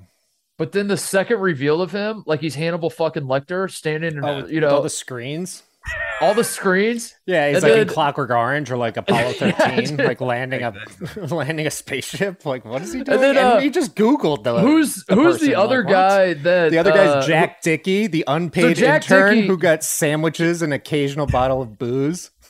That was So amazing. Jack, so Jack Dickey goes, um, Jack, wh- wh- what did he say? I wrote it down. Where Jack Dickey was like, "Yeah, Tim Burke has this like advanced algorithm. He's got like some of these tools that yeah, he was uh, like he- in he- anonymous or something. or he's in friends with them. anonymous. yeah, which I was like, he's- is that rule number one of anonymous to never say yours? right, right, right. Or he was like friends with anonymous. He said some shit. He's in, his name They is Tim Googled Burke, and he's in anonymous. Yeah, Tim he Burke, anonymous. yeah, St. Petersburg, Uh, Florida, anonymous. St. Petersburg, Florida, anonymous. Um, yeah, but he's going on and on about like how he's got all these like tools that no one else has, and then it cuts to Tim Burke, and he's like, "Yeah, so I just googled shit. I just hit enter on. I just yeah, I typed just it into googled her Google name and looked for a I just googled her name. My dad was yelling, uh, "Why didn't he go to her funeral? Did anyone find that weird?" And I was like, "Oh, that's actually a good point." Did they talk That's about the funeral? That's a great point. They never brought up the funeral, and he also didn't go to his grandma's funeral, right? Because like Maybe if he's you not a funeral guy. Maybe on the way to the funeral, may, maybe Lennay's brother called Manti and said they were taking the body to the funeral home and there was another car crash. Yeah, and the body crash. spilled out Mhm. into the ocean. and then she sat up and said, And- "I'm still alive." and she but but she was still alive but then we found out she has double leukemia which is twice as bad as the normal leukemia and so then she died again yeah, and but she'll but at this you next point Friday. yeah, But did, did he have her die again or no? no, I, don't think so right I he, think he she never was got to have back, her die again. He's just like, Yeah. Uh, She was she was fully back, and then it was like all coming out at that point. well But I that's mean, what we Ugh. that's what we need from that's what we need from Naya that's her job you know you said you said Jim that that Naya is now looking for a job no one will hire her all that I think we have the new job we need to know how the storyline was going to end this is like a George R. R. Martin situation where she hasn't written the final book finish the book tell us what was going to happen there's too many plot holes I need it all tied up please for the love of God I uh yeah, please tie it up. Uh, There was one other crazy fact that I that I found while I was like reading about Manti Te'o. So his first tackle, like they show the Nevada game, right? The Ne- the Nevada's first tackle was 22. sick. Yeah, the first tackle, like he comes in the building, he's like, I'm supposed to change the culture here. Like I'm trying to let him know I'm really that guy. And he and he gets his first tackle, and then you you rewind it back and you're like, who did he just tackle? Colin Kaepernick. whoa And and then was it really it was Colin Kaepernick, and then and then you you spin it forward, right? And I'm like reading about his NFL career because I'm like Manti was pretty solid. I knew he was the captain of the Chargers, like in you know by 2017 or whatever. And I'm like, okay, reading about his career, reading about his career, first career sack in the NFL, Colin Kaepernick. oh my God And I was like- oh my like- God I was like, oh my god, what, what kind of this goes all the way to the top? this goes all the way. Oh man, but yeah, so th- that's how deep in the weeds I was, like in the Manti Te'o story. I'm like, how did it not work out? Like, how is he not a first round pick? The Giants basically had him penciled in as the lock of the 19th pick, and then I guess the Mara family was like, he's Well- too much of a distraction, so they pivoted last minute. You want to? Can can I can I drop this take? It, I don't think this is an original take, but uh, I, it, it's it's it. it. it might need to be said anyway. Is there a possibility that Manti Te'o just wasn't that good at football, and he was like overrated, and that um, because I remember vividly that season, um, the football part of it. or does he that- just that- need Lennay's coaching? You know what I mean? yeah, that's, what it was. that's Yeah, what I was thinking. Yeah, when when he didn't have Lennay coaching him, he was not he was half the player. Um, but his whole Heisman campaign was was obviously they talked about in the documentary the off the field stuff, um, whatever. But it was also propped up by Notre Dame being undefeated, and Notre Dame was a fraud of a team. We know that Notre Dame's a fraud of a team every year. We're going to see that in a couple weeks when they go to Columbus, Ohio, and Ronnie's gonna see that. Yeah, yeah, Bronny James will see that with his own two eyes. Um, they they they they they they had like so many close games that year. I went back and looked it up. They beat six and Purdue. All, all the records I'm saying, by the way, are, are how the teams finished by the end of the year. Six and seven Purdue, they beat by three. Uh, Michigan goes eight and five. Notre Dame beat them thirteen to 6 Mhm. BYU was eight and five. They beat them seventeen to fourteen. Pitt was six and seven on the year. They they beat Pitt by three. They were like eking by all these games. They beat Stanford in overtime. Um, so maybe like if if Notre Dame has three losses, nobody really gives a shit about Manti Te'o at all. Secondly, like his stats that season, I went back and looked that up because I remembered like part of what was crazy about his Heisman campaign was how many interceptions he had. He had seven interceptions. He didn't have any interceptions his first three seasons at Notre Dame. And then he had seven because like the ball would just keep bouncing to him. It was like a freaking uh, six man situation where the Wayans brothers. Oh, he he was definitely had. He was like touched God. by God, as he was saying. Yeah, I mean, he like he the was ghosts of his grandma and you know. Lennay were hitting the ball into his hands, and that's how he was intercepting it. Um, but then like every other stat he had that year, like wasn't even anything. Like he his his, tackles were fewer than he had his his sophomore and junior seasons. Yeah. He had like no tackles for losses. He had no fumbles. He had no sacks. He Mhm. like basically it was it was just like he played linebacker and led the team in tackles and had seven crazy ass interceptions for an undefeated team and also his dead girlfriend just died. Remember the dead girlfriend? And that was his Heisman campaign. So Yeah. that that's my theory. I'm playing devil's advocate on that tape. Maybe he just wasn't that good, and maybe even if his girlfriend was real and not dead, Eddie Lacy and T.J. Yeldon would have ran the ball down his throat just the same. I yeah. I, I, I definitely am right there with you in that sense. I mean, it's also it was a year in college football where we were trying to find who the guy was, right? So Manti was perfectly like, oh man, he checks all the boxes. Notre Dame is winning all these close games, like, and not only are they winning these close games, like you said, like he's having inter- game-winning interceptions and like Yeah. Tit Pat, like he is like the Derek Jeter moments of these games where you're like, oh, that guy is he he knows how to perform in crunch time, right? But then on the flip side of that, like Johnny Manziel was everything that they didn't want to celebrate because Johnny Manziel's like throwing the money sign up. He literally beats Nick Saban. He it's the Yeah, first year yeah. that Texas A&M is in the SEC. It's the first year of Kevin Sumlin, who a lot of people were like, he's not supposed to be coaching at this level. Johnny, like you know, did by all accounts everything wrong. yeah, yeah. So it's like they didn't want him really to be the face of the football world, right? Of the college football world. So Manti was like the perfect placeholder during the regular season to keep coming back to this heartfelt, feel good story. Like they said, it was the Gipper, it was Rudy, it was all this. So that carries us through the regular season.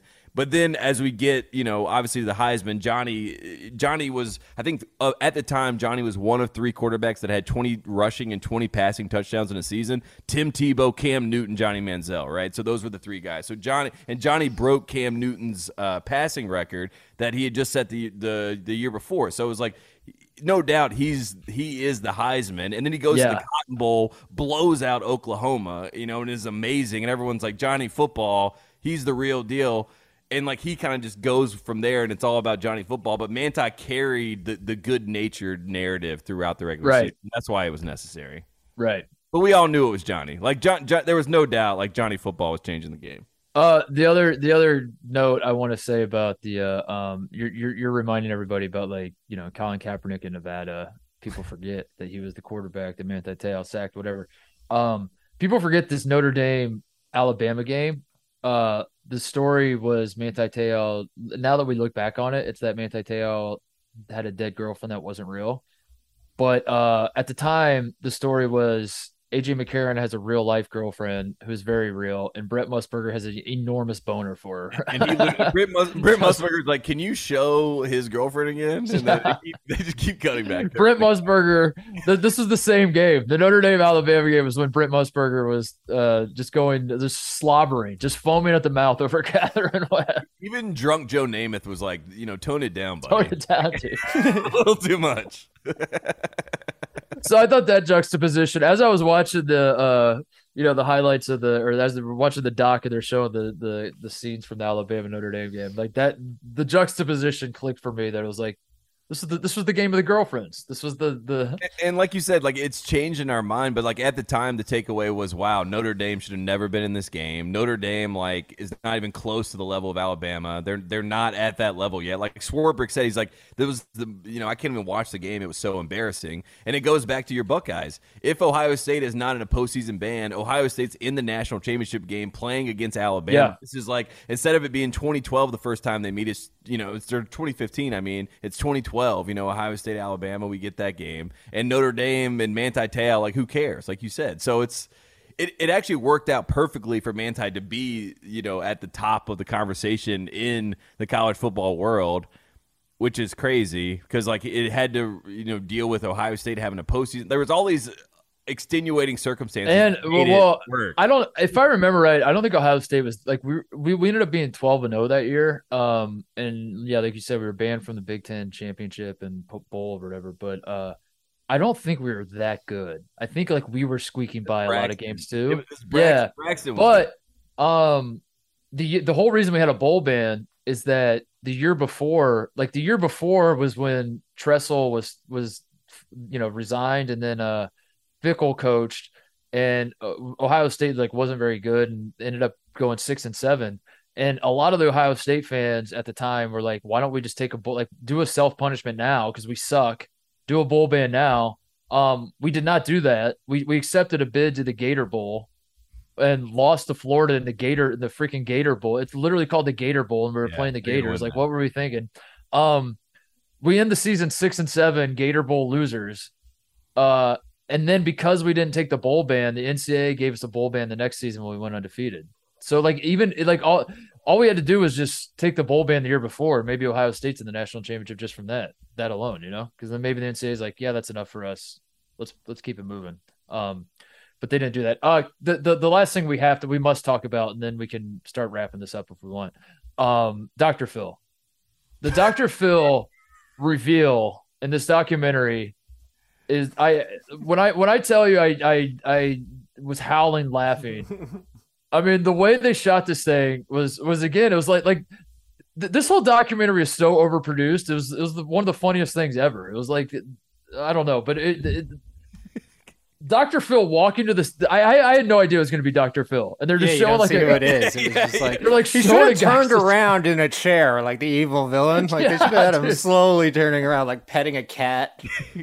I was howling. What the hell was that? Yeah, it, was, like he was it behind the whole insane, thing. and it was very like you're about to get hit with some truths, and it's Yeah. like Dr. Phil, and the Dr. Phil's like, Ronaiah, I have talked to uh, this many experts, and they said there is a zero percent chance that that was your voice. And then Ronaiah's like, Yeah. "I'll go show you how to do it. I'll show you right now, bitch. I I'll know. do it right now. I know. And now, meanwhile, there's people in jail because of those experts, probably. from Yeah, right, right, Something, right. you know. Those experts are horrible. A zero point one percent chance. I know. Doctor Phil. That, that cracked me up. I I brought in the voicemail experts, and then and then doc, oh my god, The voicemail experts. Dr. Phil's involvement in it, like the fact that Dr. Phil did the interview for for this documentary at all was hilarious. The reveal of it was hilarious. Um, oh my god, that that that that, that made it for me because like at that point, I don't know how you can not. I don't know how you can watch this and not laugh when Dr. Phil comes up on screen and then is like, I I I brought in the experts I, for this Yeah. one. I, I, consulted my. It, it reminds me of like the Pawn Stars meme, where like they you bring in any object, and the guy that runs the Pawn Stars, I forget his name, where he's like Rick, yeah, I think, know. You're... and he's mm-hmm. like, he's like, yeah, I got a guy, I got a buddy who's an expert in that. Let me run it down and see. and you're like, how the could you? a, the buddy comes over and he's like, "Yeah, that's not that's not real." yeah. but it's just uh, like it's always like the most specific object on Earth, and Yeah, the, I and then know. he's it's like he's uh, children's shoes from like the Industrial Revolution. He's Yeah. like, oh, my my next door neighbor actually is an Yeah, expert. he's, on that. he's an expert. that. That's what this reminded me of. Is like Phil was like, I have a, I have a, I have a lot of experts on the line um, who specialize in um, men pretending to be women on the phone, but then also uh, pretending to be the women, the woman's brother, and creating a social media account and leaving voicemails. I have an and expert here. Yeah. I have an expert. We're gonna call him in. also unfair a little bit that like Manti Te'o had to go on Katie Couric's show where she basically had been told prior, just based on the way she interviewed him, like grill this man. You know what I mean? Like she and he's not- gay, and he's 100 percent gay, Katie. Exactly. Like they- were like, Katie, here are the facts. Like they gave her a bunch of like just harsh notes. They're like, when he says he's not gay, you say yes, you are. yeah. Well, he said something. He was like, I don't think I lied, you know, because I believed it was true. And she goes, "Uh, No, th- that's a lie right there, man. I was like, damn. I was like, Katie Couric's not playing. And then meanwhile, Ronaiah is on with Dr. Phil, who's just like the easiest pushover interview of all time. I was like, man, if I'm Manti, I'm watching Dr. Phil. I'm like, I should have gone on Dr. Phil. You know what I mean? Like, that should have been the move. I, I should have just gone to him and said, let me tell my side of the story. Oh um, my god. Manti goes on Ellen, and the, I, I was waiting. For, I was waiting for that shot of like Ellen coming out and dancing in the crowd, like shaking her hips, and then like going down to her seat and being like, "And of course, we have a very serious story we have to talk about today." And it's, Oh yeah. I, I kept waiting for that. What a what a what an incredible time. That that was that was part of the fun too. Is like the Katie Couric, Dr. Phil part that you're just like, man, I forgot that this even existed. I forgot that this was. Yeah, in my in my head, I just heard, "Will you be my Katie Couric?" Uh, yeah, that's uh, that, that's just like such a funny moment in time, and and like you said, it was so self serious, but with reflection and the stakes, it's so dumb overall. But it was uh, all dumb. Yeah, it's it's it's uh, it's all very very stupid. Um, final thoughts. Uh, do you how how bad how bad after you got done watching the documentary? Um, on a scale of one to ten, if you if you had to scale it like that, how bad do you feel for having laughed in the past at Manti Te'o and maybe even laughing during the documentary? at him? mm, did it work? Did because this this documentary is very obviously like a PR like yeah, you know, like image rehabilitation deal. Um, did it work on you? Did you say to yourself, "Man, I'm such a dick. I can't believe I ever laughed at this guy. I didn't really like I, I and what with what information I had at the time. I laughed. I, I was right to laugh. You know what I mean? But but Yeah. upon but upon reflection and upon finding out more, I would say I'm around like an eight or nine, and I would say I was at a zero. Like I had zero sympathy for him. Yeah. Like from what I knew, the bare bones of the situation, I was like, "You're an idiot." And also, you kind of must have liked this to ride the coattails. You know what I mean? Th- this entire time. But after I watched this and I kind of understand where he was coming from and what he had going on, and he was obviously like you said when he got the ego on campus when he's playing well, he's obviously hooking up with girls on camp. You know what I mean? Like th- there was some Right. normality to it that that like uh, you know that I didn't really in my head back then I didn't really give credence to. So I'd say I, I have gone from zero to eight or nine. So I it worked. The PR work. You say you take full responsibility, but it's not your It's fault. not my fault. Yeah. Yeah.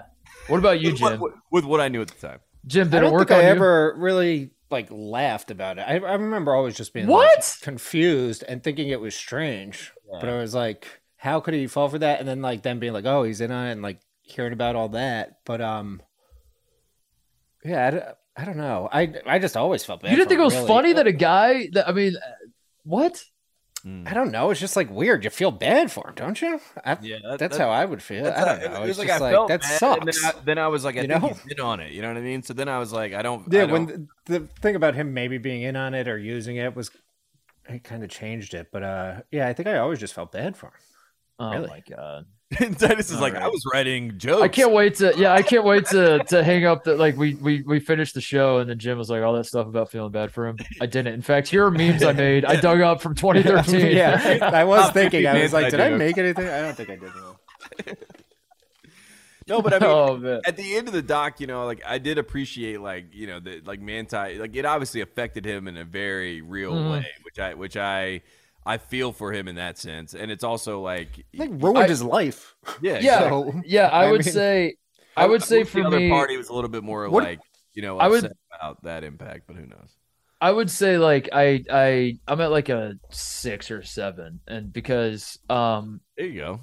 That's like it, first of all his father saying you got to do better son like that get that, that feels like that that is giving permission to me as a casual you know as an outside party yeah, it- there's it- leeway it's- there. His father's giving me leeway to be like yeah you got to do better man like Come and on. and so I definitely feel bad for him. The emotion came through at the end. Um, the you know when he was, you know, talking about his his struggle with all this and how it did kind of it has kind of ruined his life in a lot of ways. But um, also he's like a great dude. I think I learned that. Like I don't think I Yeah, knew same. how good of a dude Manti Te'o was until I saw this documentary, and I was like, I mean, the guy is is an incredible human being. Um, but at the same time, like if I if I'm gonna feel sorry for everybody who it, it, I don't. It, it, it, there was still like a tinge of like a guy lost his life savings because he invested all of it in NFTs, you know. And it's like Yeah. I I I feel bad for you. I I, get that. definitely do. I don't like. I'm not cheering saying, for your downfall, but at the same time, like if I'm gonna spend energy feeling bad for every sucker, yeah, in Then the I'm- world, I'm, then I'm gonna. I'm- I'm gonna be very busy. Yeah. yeah, I'm gonna have a What lot of time. But what about um? So what do you think the punishment should be for catfishing? Like, she should go That's to a- jail. I, dude. I, I She think should go or to like jail. Manti Te'o, just get locked in a room with Manti Te'o. Like, oh, you want to meet him? Yeah. him like. Yeah. But that's the weird part too. Is like is like Te- Like, Manti Te'o saying like because I, I I I wanted to hate Naya as well. Like you're watching, you're like, my God, how evil do you have to be to do this shit? Um, but I don't know. Like if Manti Te'o doesn't hate her, then how can I? You know, exactly. that was, that was kind of my takeaway too. Is like I hate, I do want to hate you, but like also if the guy whose life you fucked over doesn't hate you, then I guess who am I to hate you? I feel like you should be banned from So the you're internet. Team Naya. Is I- I- yeah. I, I think if you do something like that, like you should like be like you can't even get on the internet anymore. Like you're just com- I don't know how they would do that, but like you have Mhm. no ability to get online. You know what I mean? You should Which get. think, You know like, what? yeah. You- Would absolutely wreck some of these people that do horrible stuff like that because they obviously I could see like jail time for that. I mean, that's Uh, Naya yeah, should get a fraud, Naya- like fraud, or yeah. or at least a, at least fraud a, instead of mail fraud. at least a postseason ban. I think. Like you, you're not allowed to tweet about uh bowl games. Yeah. no, treat treat Naya like a college football program. yeah, yeah. She's not allowed to, yeah, yeah, postseason man. or she has to go to prison just during like football playoffs. so every time, every time bowl season comes around, she spends a month in prison for the next five years or something. You, it, it really is interesting though that there was like that. That goes to show why it is so ridiculous, like the the gravitas of the conversation with the documentary, because there was no criminal charges at play, right? Yeah. I mean, there was Right. no like not, nothing happened to Naya other than like embarrassment and the fallout of like the personal PR of it all, right? I mean, which is tough, obviously. I mean, you know, but it but there's no like criminal aspect to this, so it, it okay, really so if you're if you're trying to uh who, who are you hiring first, Tim Burke or Naya? If you have like diabolical plans to like take take down an enemy, i that I was honestly- another debate I was having. I was like, I think, I think both of them. I think I was a like, who terrifies me more as I watch this of what I they're capable Burke- of? I think Tim Burke terrifies me the most, and that's why like I'm even terrified to say bad things about him. Like I, I think we should take out us laughing about him earlier. He's gonna Google the shit out of us. I know. I know. Uh, At first, I out, thought he was like a '90s like musician from like Pavement or like Dinosaur Yeah. Jr. like some band. He looked so familiar. I'm like, is that the guy from Sonic Youth? What is this? shout out to him for his right for Rolling Stone. Yeah, shout out to him for his body transformation, by the way, and uh, Manti's Manti's dad, dude. Like every old shot of Manti's dad, he's Right. like fat as hell. yeah, Yeah. Mhm. No, I was proud of Manti's dad. I was like, damn, he locked it up. Like that was, I was like, damn, motivation to see that. He's probably like going. He's probably embarrassed by his son getting catfished, and it's just yeah, like, like, I got to get in shape. I gotta get out of the house, and Yeah, he just people- took off. And, he just started jogging, just to clear his head. steam, yeah. Yeah, just run away. Um, other straight thoughts I had. Jack Swarbrick is a big time dweeb. Uh, every time he come on the screen and like talk, like use like the most legalese language. Uh, the Notre Dame athletic director.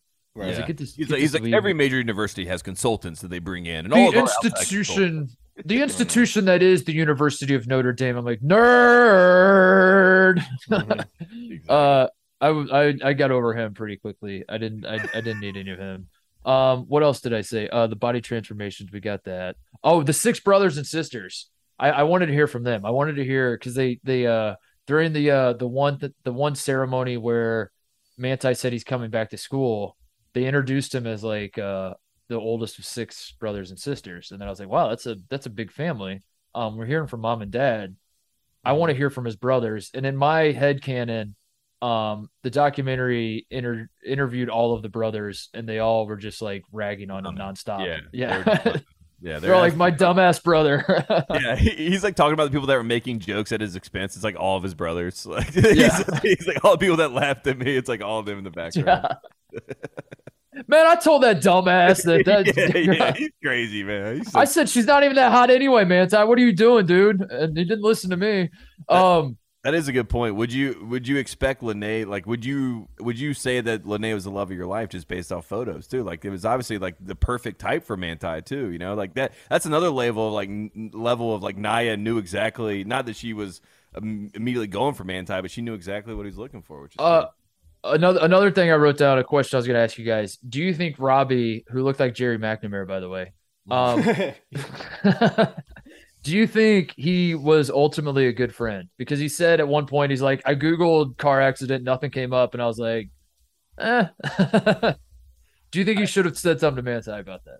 I, yeah, I, I think he's good friend is like you know I think he was doing what he thought his job was as a good friend, but he wasn't actually a good friend if that makes sense. You know what I mean? Like I think he was placating the situation, trying to make sure Manti's happy. Probably doesn't want to tell him anything he doesn't want to hear, which is actually not a good friend. But you know you you think you're being a good friend, so Right. yeah, he should have he should have mm-hmm. really stuck his neck out and been like, dude, let's FaceTime this girl together, you and I, right now, without you telling her you're going to, without any of that stuff. Like, let's just ambush her and see what happens. I have a friend who uh, met a woman on the internet and was talking to her for a while, and um, I I was a good friend. Like I I was observing the situation, and I was like, I don't know, man. So I felt like say I, I felt like I should say something. I was like, I'm not talking you out of this, but um, I don't I, I don't know, man. I, I probably just said that. I was probably just like, I don't know, man, and just left it at that. Um, they are now engaged to be married. Wow. So, um, I so you're you're you're like, be careful, be wary of such. Things. Yeah, but then like also I am the guy that to this couple tried to break them up. You know what I mean? that's what I'm saying. So yeah. like like yeah, so it's like maybe you don't say anything, maybe because maybe Yeah. they maybe it's true love, and then Manti cuts you out of his life because he's like, dude, if if if I would have listened to you, I would have never married Lennay, you know, and we wouldn't have this beautiful family we have today. Yeah, It's no, tough. It's a tough call. Yeah, in college, I called one of my friend's girlfriends. You know, I was like, she's just a b word, dude. You know what I mean? Like, just like She's it just is what it is. Like, and now they're married, and you know, it's just like, hey, happy. What do you What do you do, Jim? What's What's your read on that? If you're if you're in Jerry McNamara slash Robbie shoes, I mean, in that situation with the uh, long distance one, it'd be hard. But um, I had a friend who was engaged to a girl, and she treated him like absolute garbage. She was horrible, and like I like couldn't really say anything. They were like newly engaged, and it was just like, uh. And then they broke up. They had broke been on and off, broke breaking up, and like me and one of the other one of our other friends, I said like, you know, next time they break up, we just gotta let them know this ain't for real. So like like he's got to get out of there. So we waited for that next time they broke up and we told him. And he was like, "Yeah, I know. Um while I was at work, she um stole everything out of my house, including like the curtains and the silverware and everything else. So, yeah, I think we're done." I was like, "Okay." so yeah, so yeah, I think we broke up. I think that's uh, yeah, he's like, "I think you guys yeah, were right." So I think, I think it's over. or maybe and he was gonna like, bring "Why didn't you back. tell me don't know. before?" And we're like, "I don't know. You kept getting back together. We didn't want to then have to like be around her, you know." That's the, the, the that's a, a that's a no win situation. So I guess I don't. brutal. Yeah, ultimately, be- my my verdict is like I don't think Robbie was a bad friend. I don't think he was trying to be a good friend. That like But- his but- but- intentions were good. I think. maybe there's a way you tell man like you you let Manti discover the information on his own. Like you you Google it in front also, of he's him, having like the like season yeah. season of you know one of Yeah, the greatest seasons that's ever. Do you really want to like shake up anything in his life? Whoa. You're just like let him do What if- whatever he's doing. You know, like What if Robbie was going to tell Manti, and then Gary Sadoway showed up? yeah.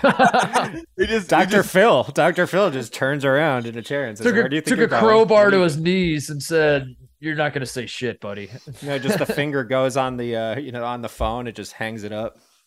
We're about to win a national It's like, championship. Keep your goddamn mouth shut." Exactly.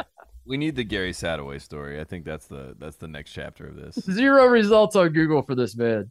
Yeah. That's the that's the update. Is that Gary out. Sadoway never existed? Manti Te'o was just like hallucinating when he got, or, or it was Charlie Weis in a mask. yeah, yeah, it was Charlie like Weis. Scooby Doo.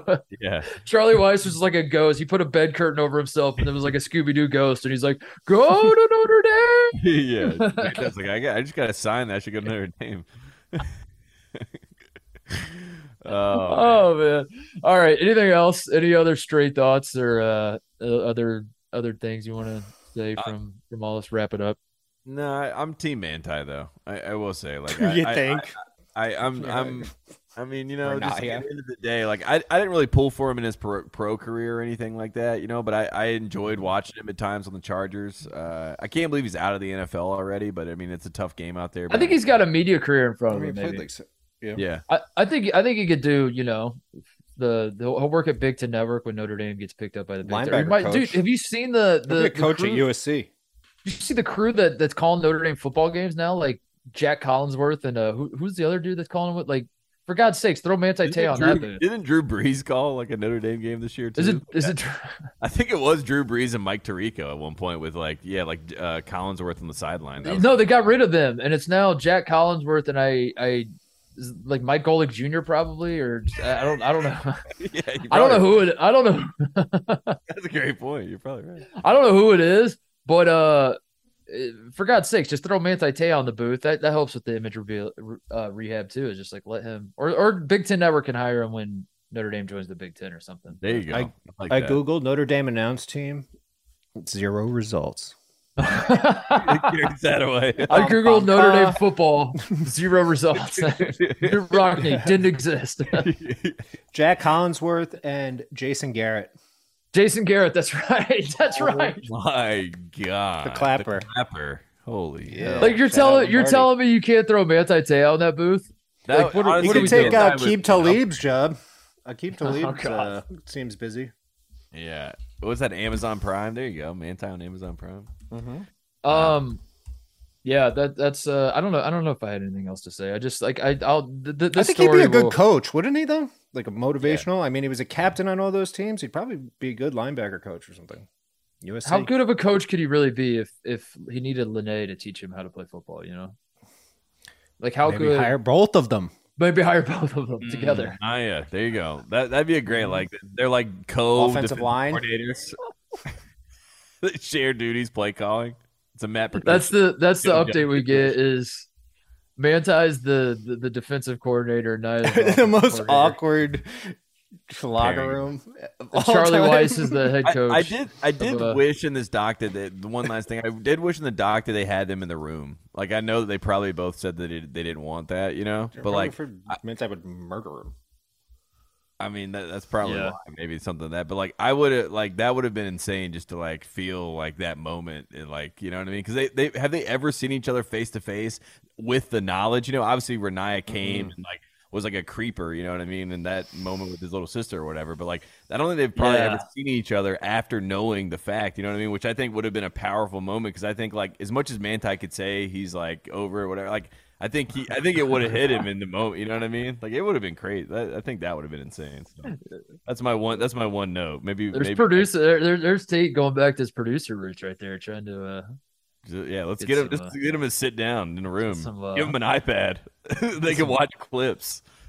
um, yeah, th- this story was uh, the, the the doc was awesome. It was it was it was preposterous. Like it, th- that's my final thought, just to bring it full circle. Like it was the, the the- the story itself is interesting enough, and I thought they did a good enough job. But like treating it like it was the most serious thing of all time, and the b the b roll slayed me. The uh the reveals of people slayed me. Um. The the Deadspin guys like not fitting the same tone. Like the, no one gave the two Deadspin guys the memo that like this was like the most serious shit ever. I 'Cause did then they like sit down and they're just, I like, liked cackling. I, I like. He was fun. I liked him. He had like a fun like. I was like, this guy's like treating it. The he was like, well, that would be crazy. Is that what it is? the fact that he said uh, he got paid in sandwiches and uh, an occasional bottle of booze is amazing. Yeah. he's like, Yeah, that's all like- Deadspin paid me. Eight people. Um, no, shout out, to, shout out to Deadspin too, because that was the. I, I think that's what made it so fascinating. Um, for for for me, maybe, why I was laughing or something. I don't know. Maybe I'm overthinking it, but like th- that period of time. That this was. I, I said this last week when we said we are going to talk about it. This was the the OJ car chase of the, the sports blogosphere. This was like the the biggest story because this was the Deadspin was perfect for it because Deadspin had more credibility than like just anonymous forums, you know. So like if someone in some comment section was like, "I think Manti Te'o's girlfriend doesn't exist," no one cares. But at the same time, it was the kind of story that ESPN was never going to run, and and because you know, like they, they Mhm. they shy away from it. And the the blogosphere lived right in the middle ground between like we have more credibility than your your drunk uncle who's anonymously shit posting, but we we don't take it that seriously. So we'll we'll you know we'll run with any goofy ass story. Yeah. And uh, it was it, it, it was incredible. And I remember that time, and I I remember just being just I, wanted every ounce of this content that I could find. I was like, this is this is the most insane story, and um, it was a I remember where I was at type story. I remember exactly where I was at when I saw the news that Manti Te'o's dead girlfriend didn't exist. So yeah. um that was cool. It was it was a fun like I know there there are some people that like bitch about how Deadspin isn't the same as it used to be, and it's definitely not. Deadspin sucks. Don't get me wrong, but um I don't think Deadspin could like it, it, it was more the time. Like it was like that was that was it. It, like you know like Sweet spot. Yeah, exactly. yeah, Vince Carter doesn't do awesome dunks anymore either. You know, like at some point things change and people Mhm. move on, and that was the that was the time we had him, and um, yeah, so that that was cool to like put yourself back in your shoes of like, man, that was right. We would I would wake up every morning and just like go to Deadspin and see like what the update was and what Yeah. you know, it was crazy. So anyway, It really was. It really was. And it's so funny that the Deadspin guys couldn't help but being like, this was a story about ESPN. Yeah, yeah, right, yeah, It's their whole mind was like, we have to destroy ESPN like at all costs. Like that's really their only mission, which is makes their whole argument kind of like you know it's like like there's some people that are like they had malice with what they did but like the malice that they had was towards these institutions not towards manti really you know what i mean which i think made it feel less of like a, a mean spirited thing so um yeah there you have it Do you think? Do you think the Deadspin? Yeah, never mind. I'm not going to. I was going to make a joke about the Deadspin guys, but you you put in my head that Tim Burke is going to have a Tim kill Berg, him. Eh, I- he- no, I'm serious. Like he's kind so of I'm not going to joke about. It. He's like Steve Buscemi, you know what I mean? And Billy Yeah. Madison crossing off the list. Like he, like he'll he'll knock us out. So I, I think he's a genius. I also respect that he was an anonymous. Those are my final thoughts. Tim Burke. Tim Burke was in anonymous. It's just a hilarious sentence to say out loud.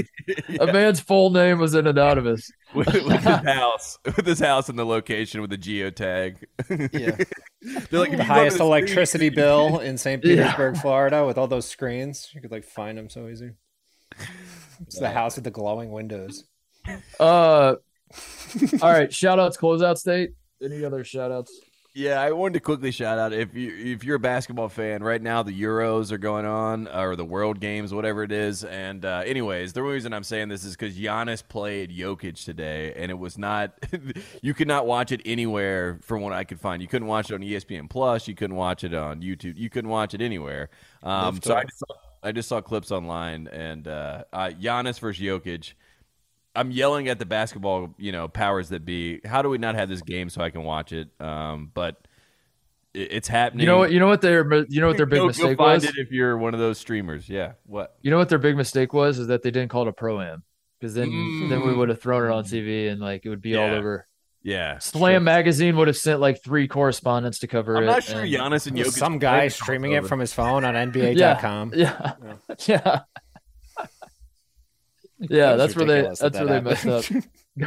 that's, that's my one big shout out basketball wise. I'm like, these are, in my opinion, the two best players in the world, Jokic and Giannis. And I would Um, say Giannis is the best, and I can't even watch them. Jim, you br- you brought up the LIV tour. Um, Mhm.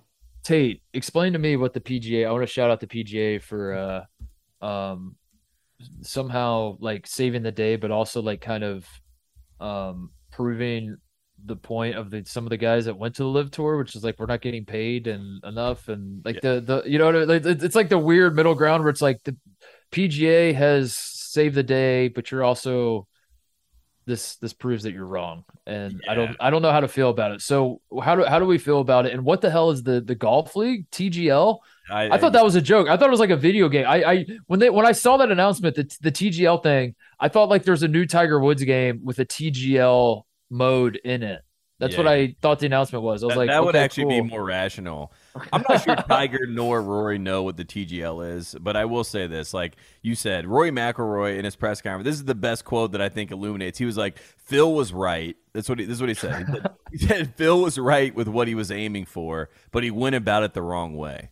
Which, Ah. which is uh, which is like the plausible deniability, something that we can appreciate. right logic wrong pick exactly, exactly. right logic wrong. And uh, Rory McIlroy and Tiger Woods and the PGA Tour, right? They, they basically have taken the minimum guarantees now, which they're going to have on the tour. They they now have a uh, top players have to play in at least twenty events, which was you know something that yeah, there was all this conversation about that. And they had this hundred million dollar prize for the top players that are eligible, you know, based on branding and things like that, that they can win out like a big purse. So they basically took it's very NBA ABA is the best way I could describe it. Yeah. where it's like the, the LIV tour comes over here starts like this team golf league. They have all these minimums they have all these guaranteed money but it's also a saudi back league. So there's a lot of people that are like can't get down with that.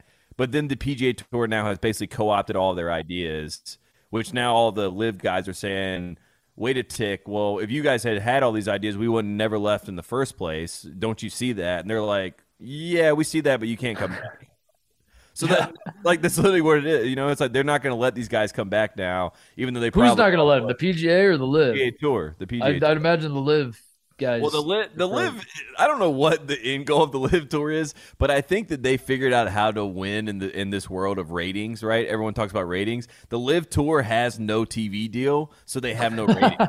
So like nobody knows. Like sa- sa- the Saudis are like basically uh, fudging the numbers, saying that millions, millions of people are watching Yeah. the LIV tour, but there's no you know Nielsen ratings or whatever to look back at and say is like, Adam Silver running the LIV? I mean, Is that what we're- taking- is that the conclusion? book. I mean, what happens when the NBA is in Dubai? You know what I mean? What happens when Giannis is playing a game in Dubai? Like, does this same, you know, do people have the same reaction? I don't know, but we'll see. Um, my final shout out is uh the Hawaiian Little League team that my father said going into the Little League World Series was a wagon. Um, they we, we I don't want to get ahead of ourselves because there's still two games they have to win, but this is this is goat potential from this Yeah. team. What No, we're they might- is like they might be the greatest team of all time. In all of sports, they they Ever, might go yeah. as, yeah. No, I'm serious. They might go down as the most dominant team of all of sports. I mean, they have a plus 41 run differential right now. They literally the second pitch of the game against Tennessee yesterday. Tennessee was 3 and 0, Hawaii was 3 and 0. Going into the game, all the packages are like the first test for Hawaii. Can this Honolulu Little League team hold up? second pitch of the game, I shit you not. Second pitch of the game, kid for Hawaii who's like literally on top of the plate. That's how confident. Like, his body's halfway over the plate. Goes oppo home run and it's 1-0 and the Tennessee pitcher's like, "Oh shit, this is about to get real." And then, you know, 10 minutes later, they hit a grand slam. So they were up 5-0 in the top of the first. And the Tennessee team, their kids in the outfield crying. Like, I mean, it was it was uh, under, they mercy ruled them, you know, 13 to 0 through 4 innings. And this was a Tennessee team that might be in the championship against They might them. play them again. Yeah. Exactly, They yeah. they yeah. They they mercy ruled. Um, did they mercy rule Texas too?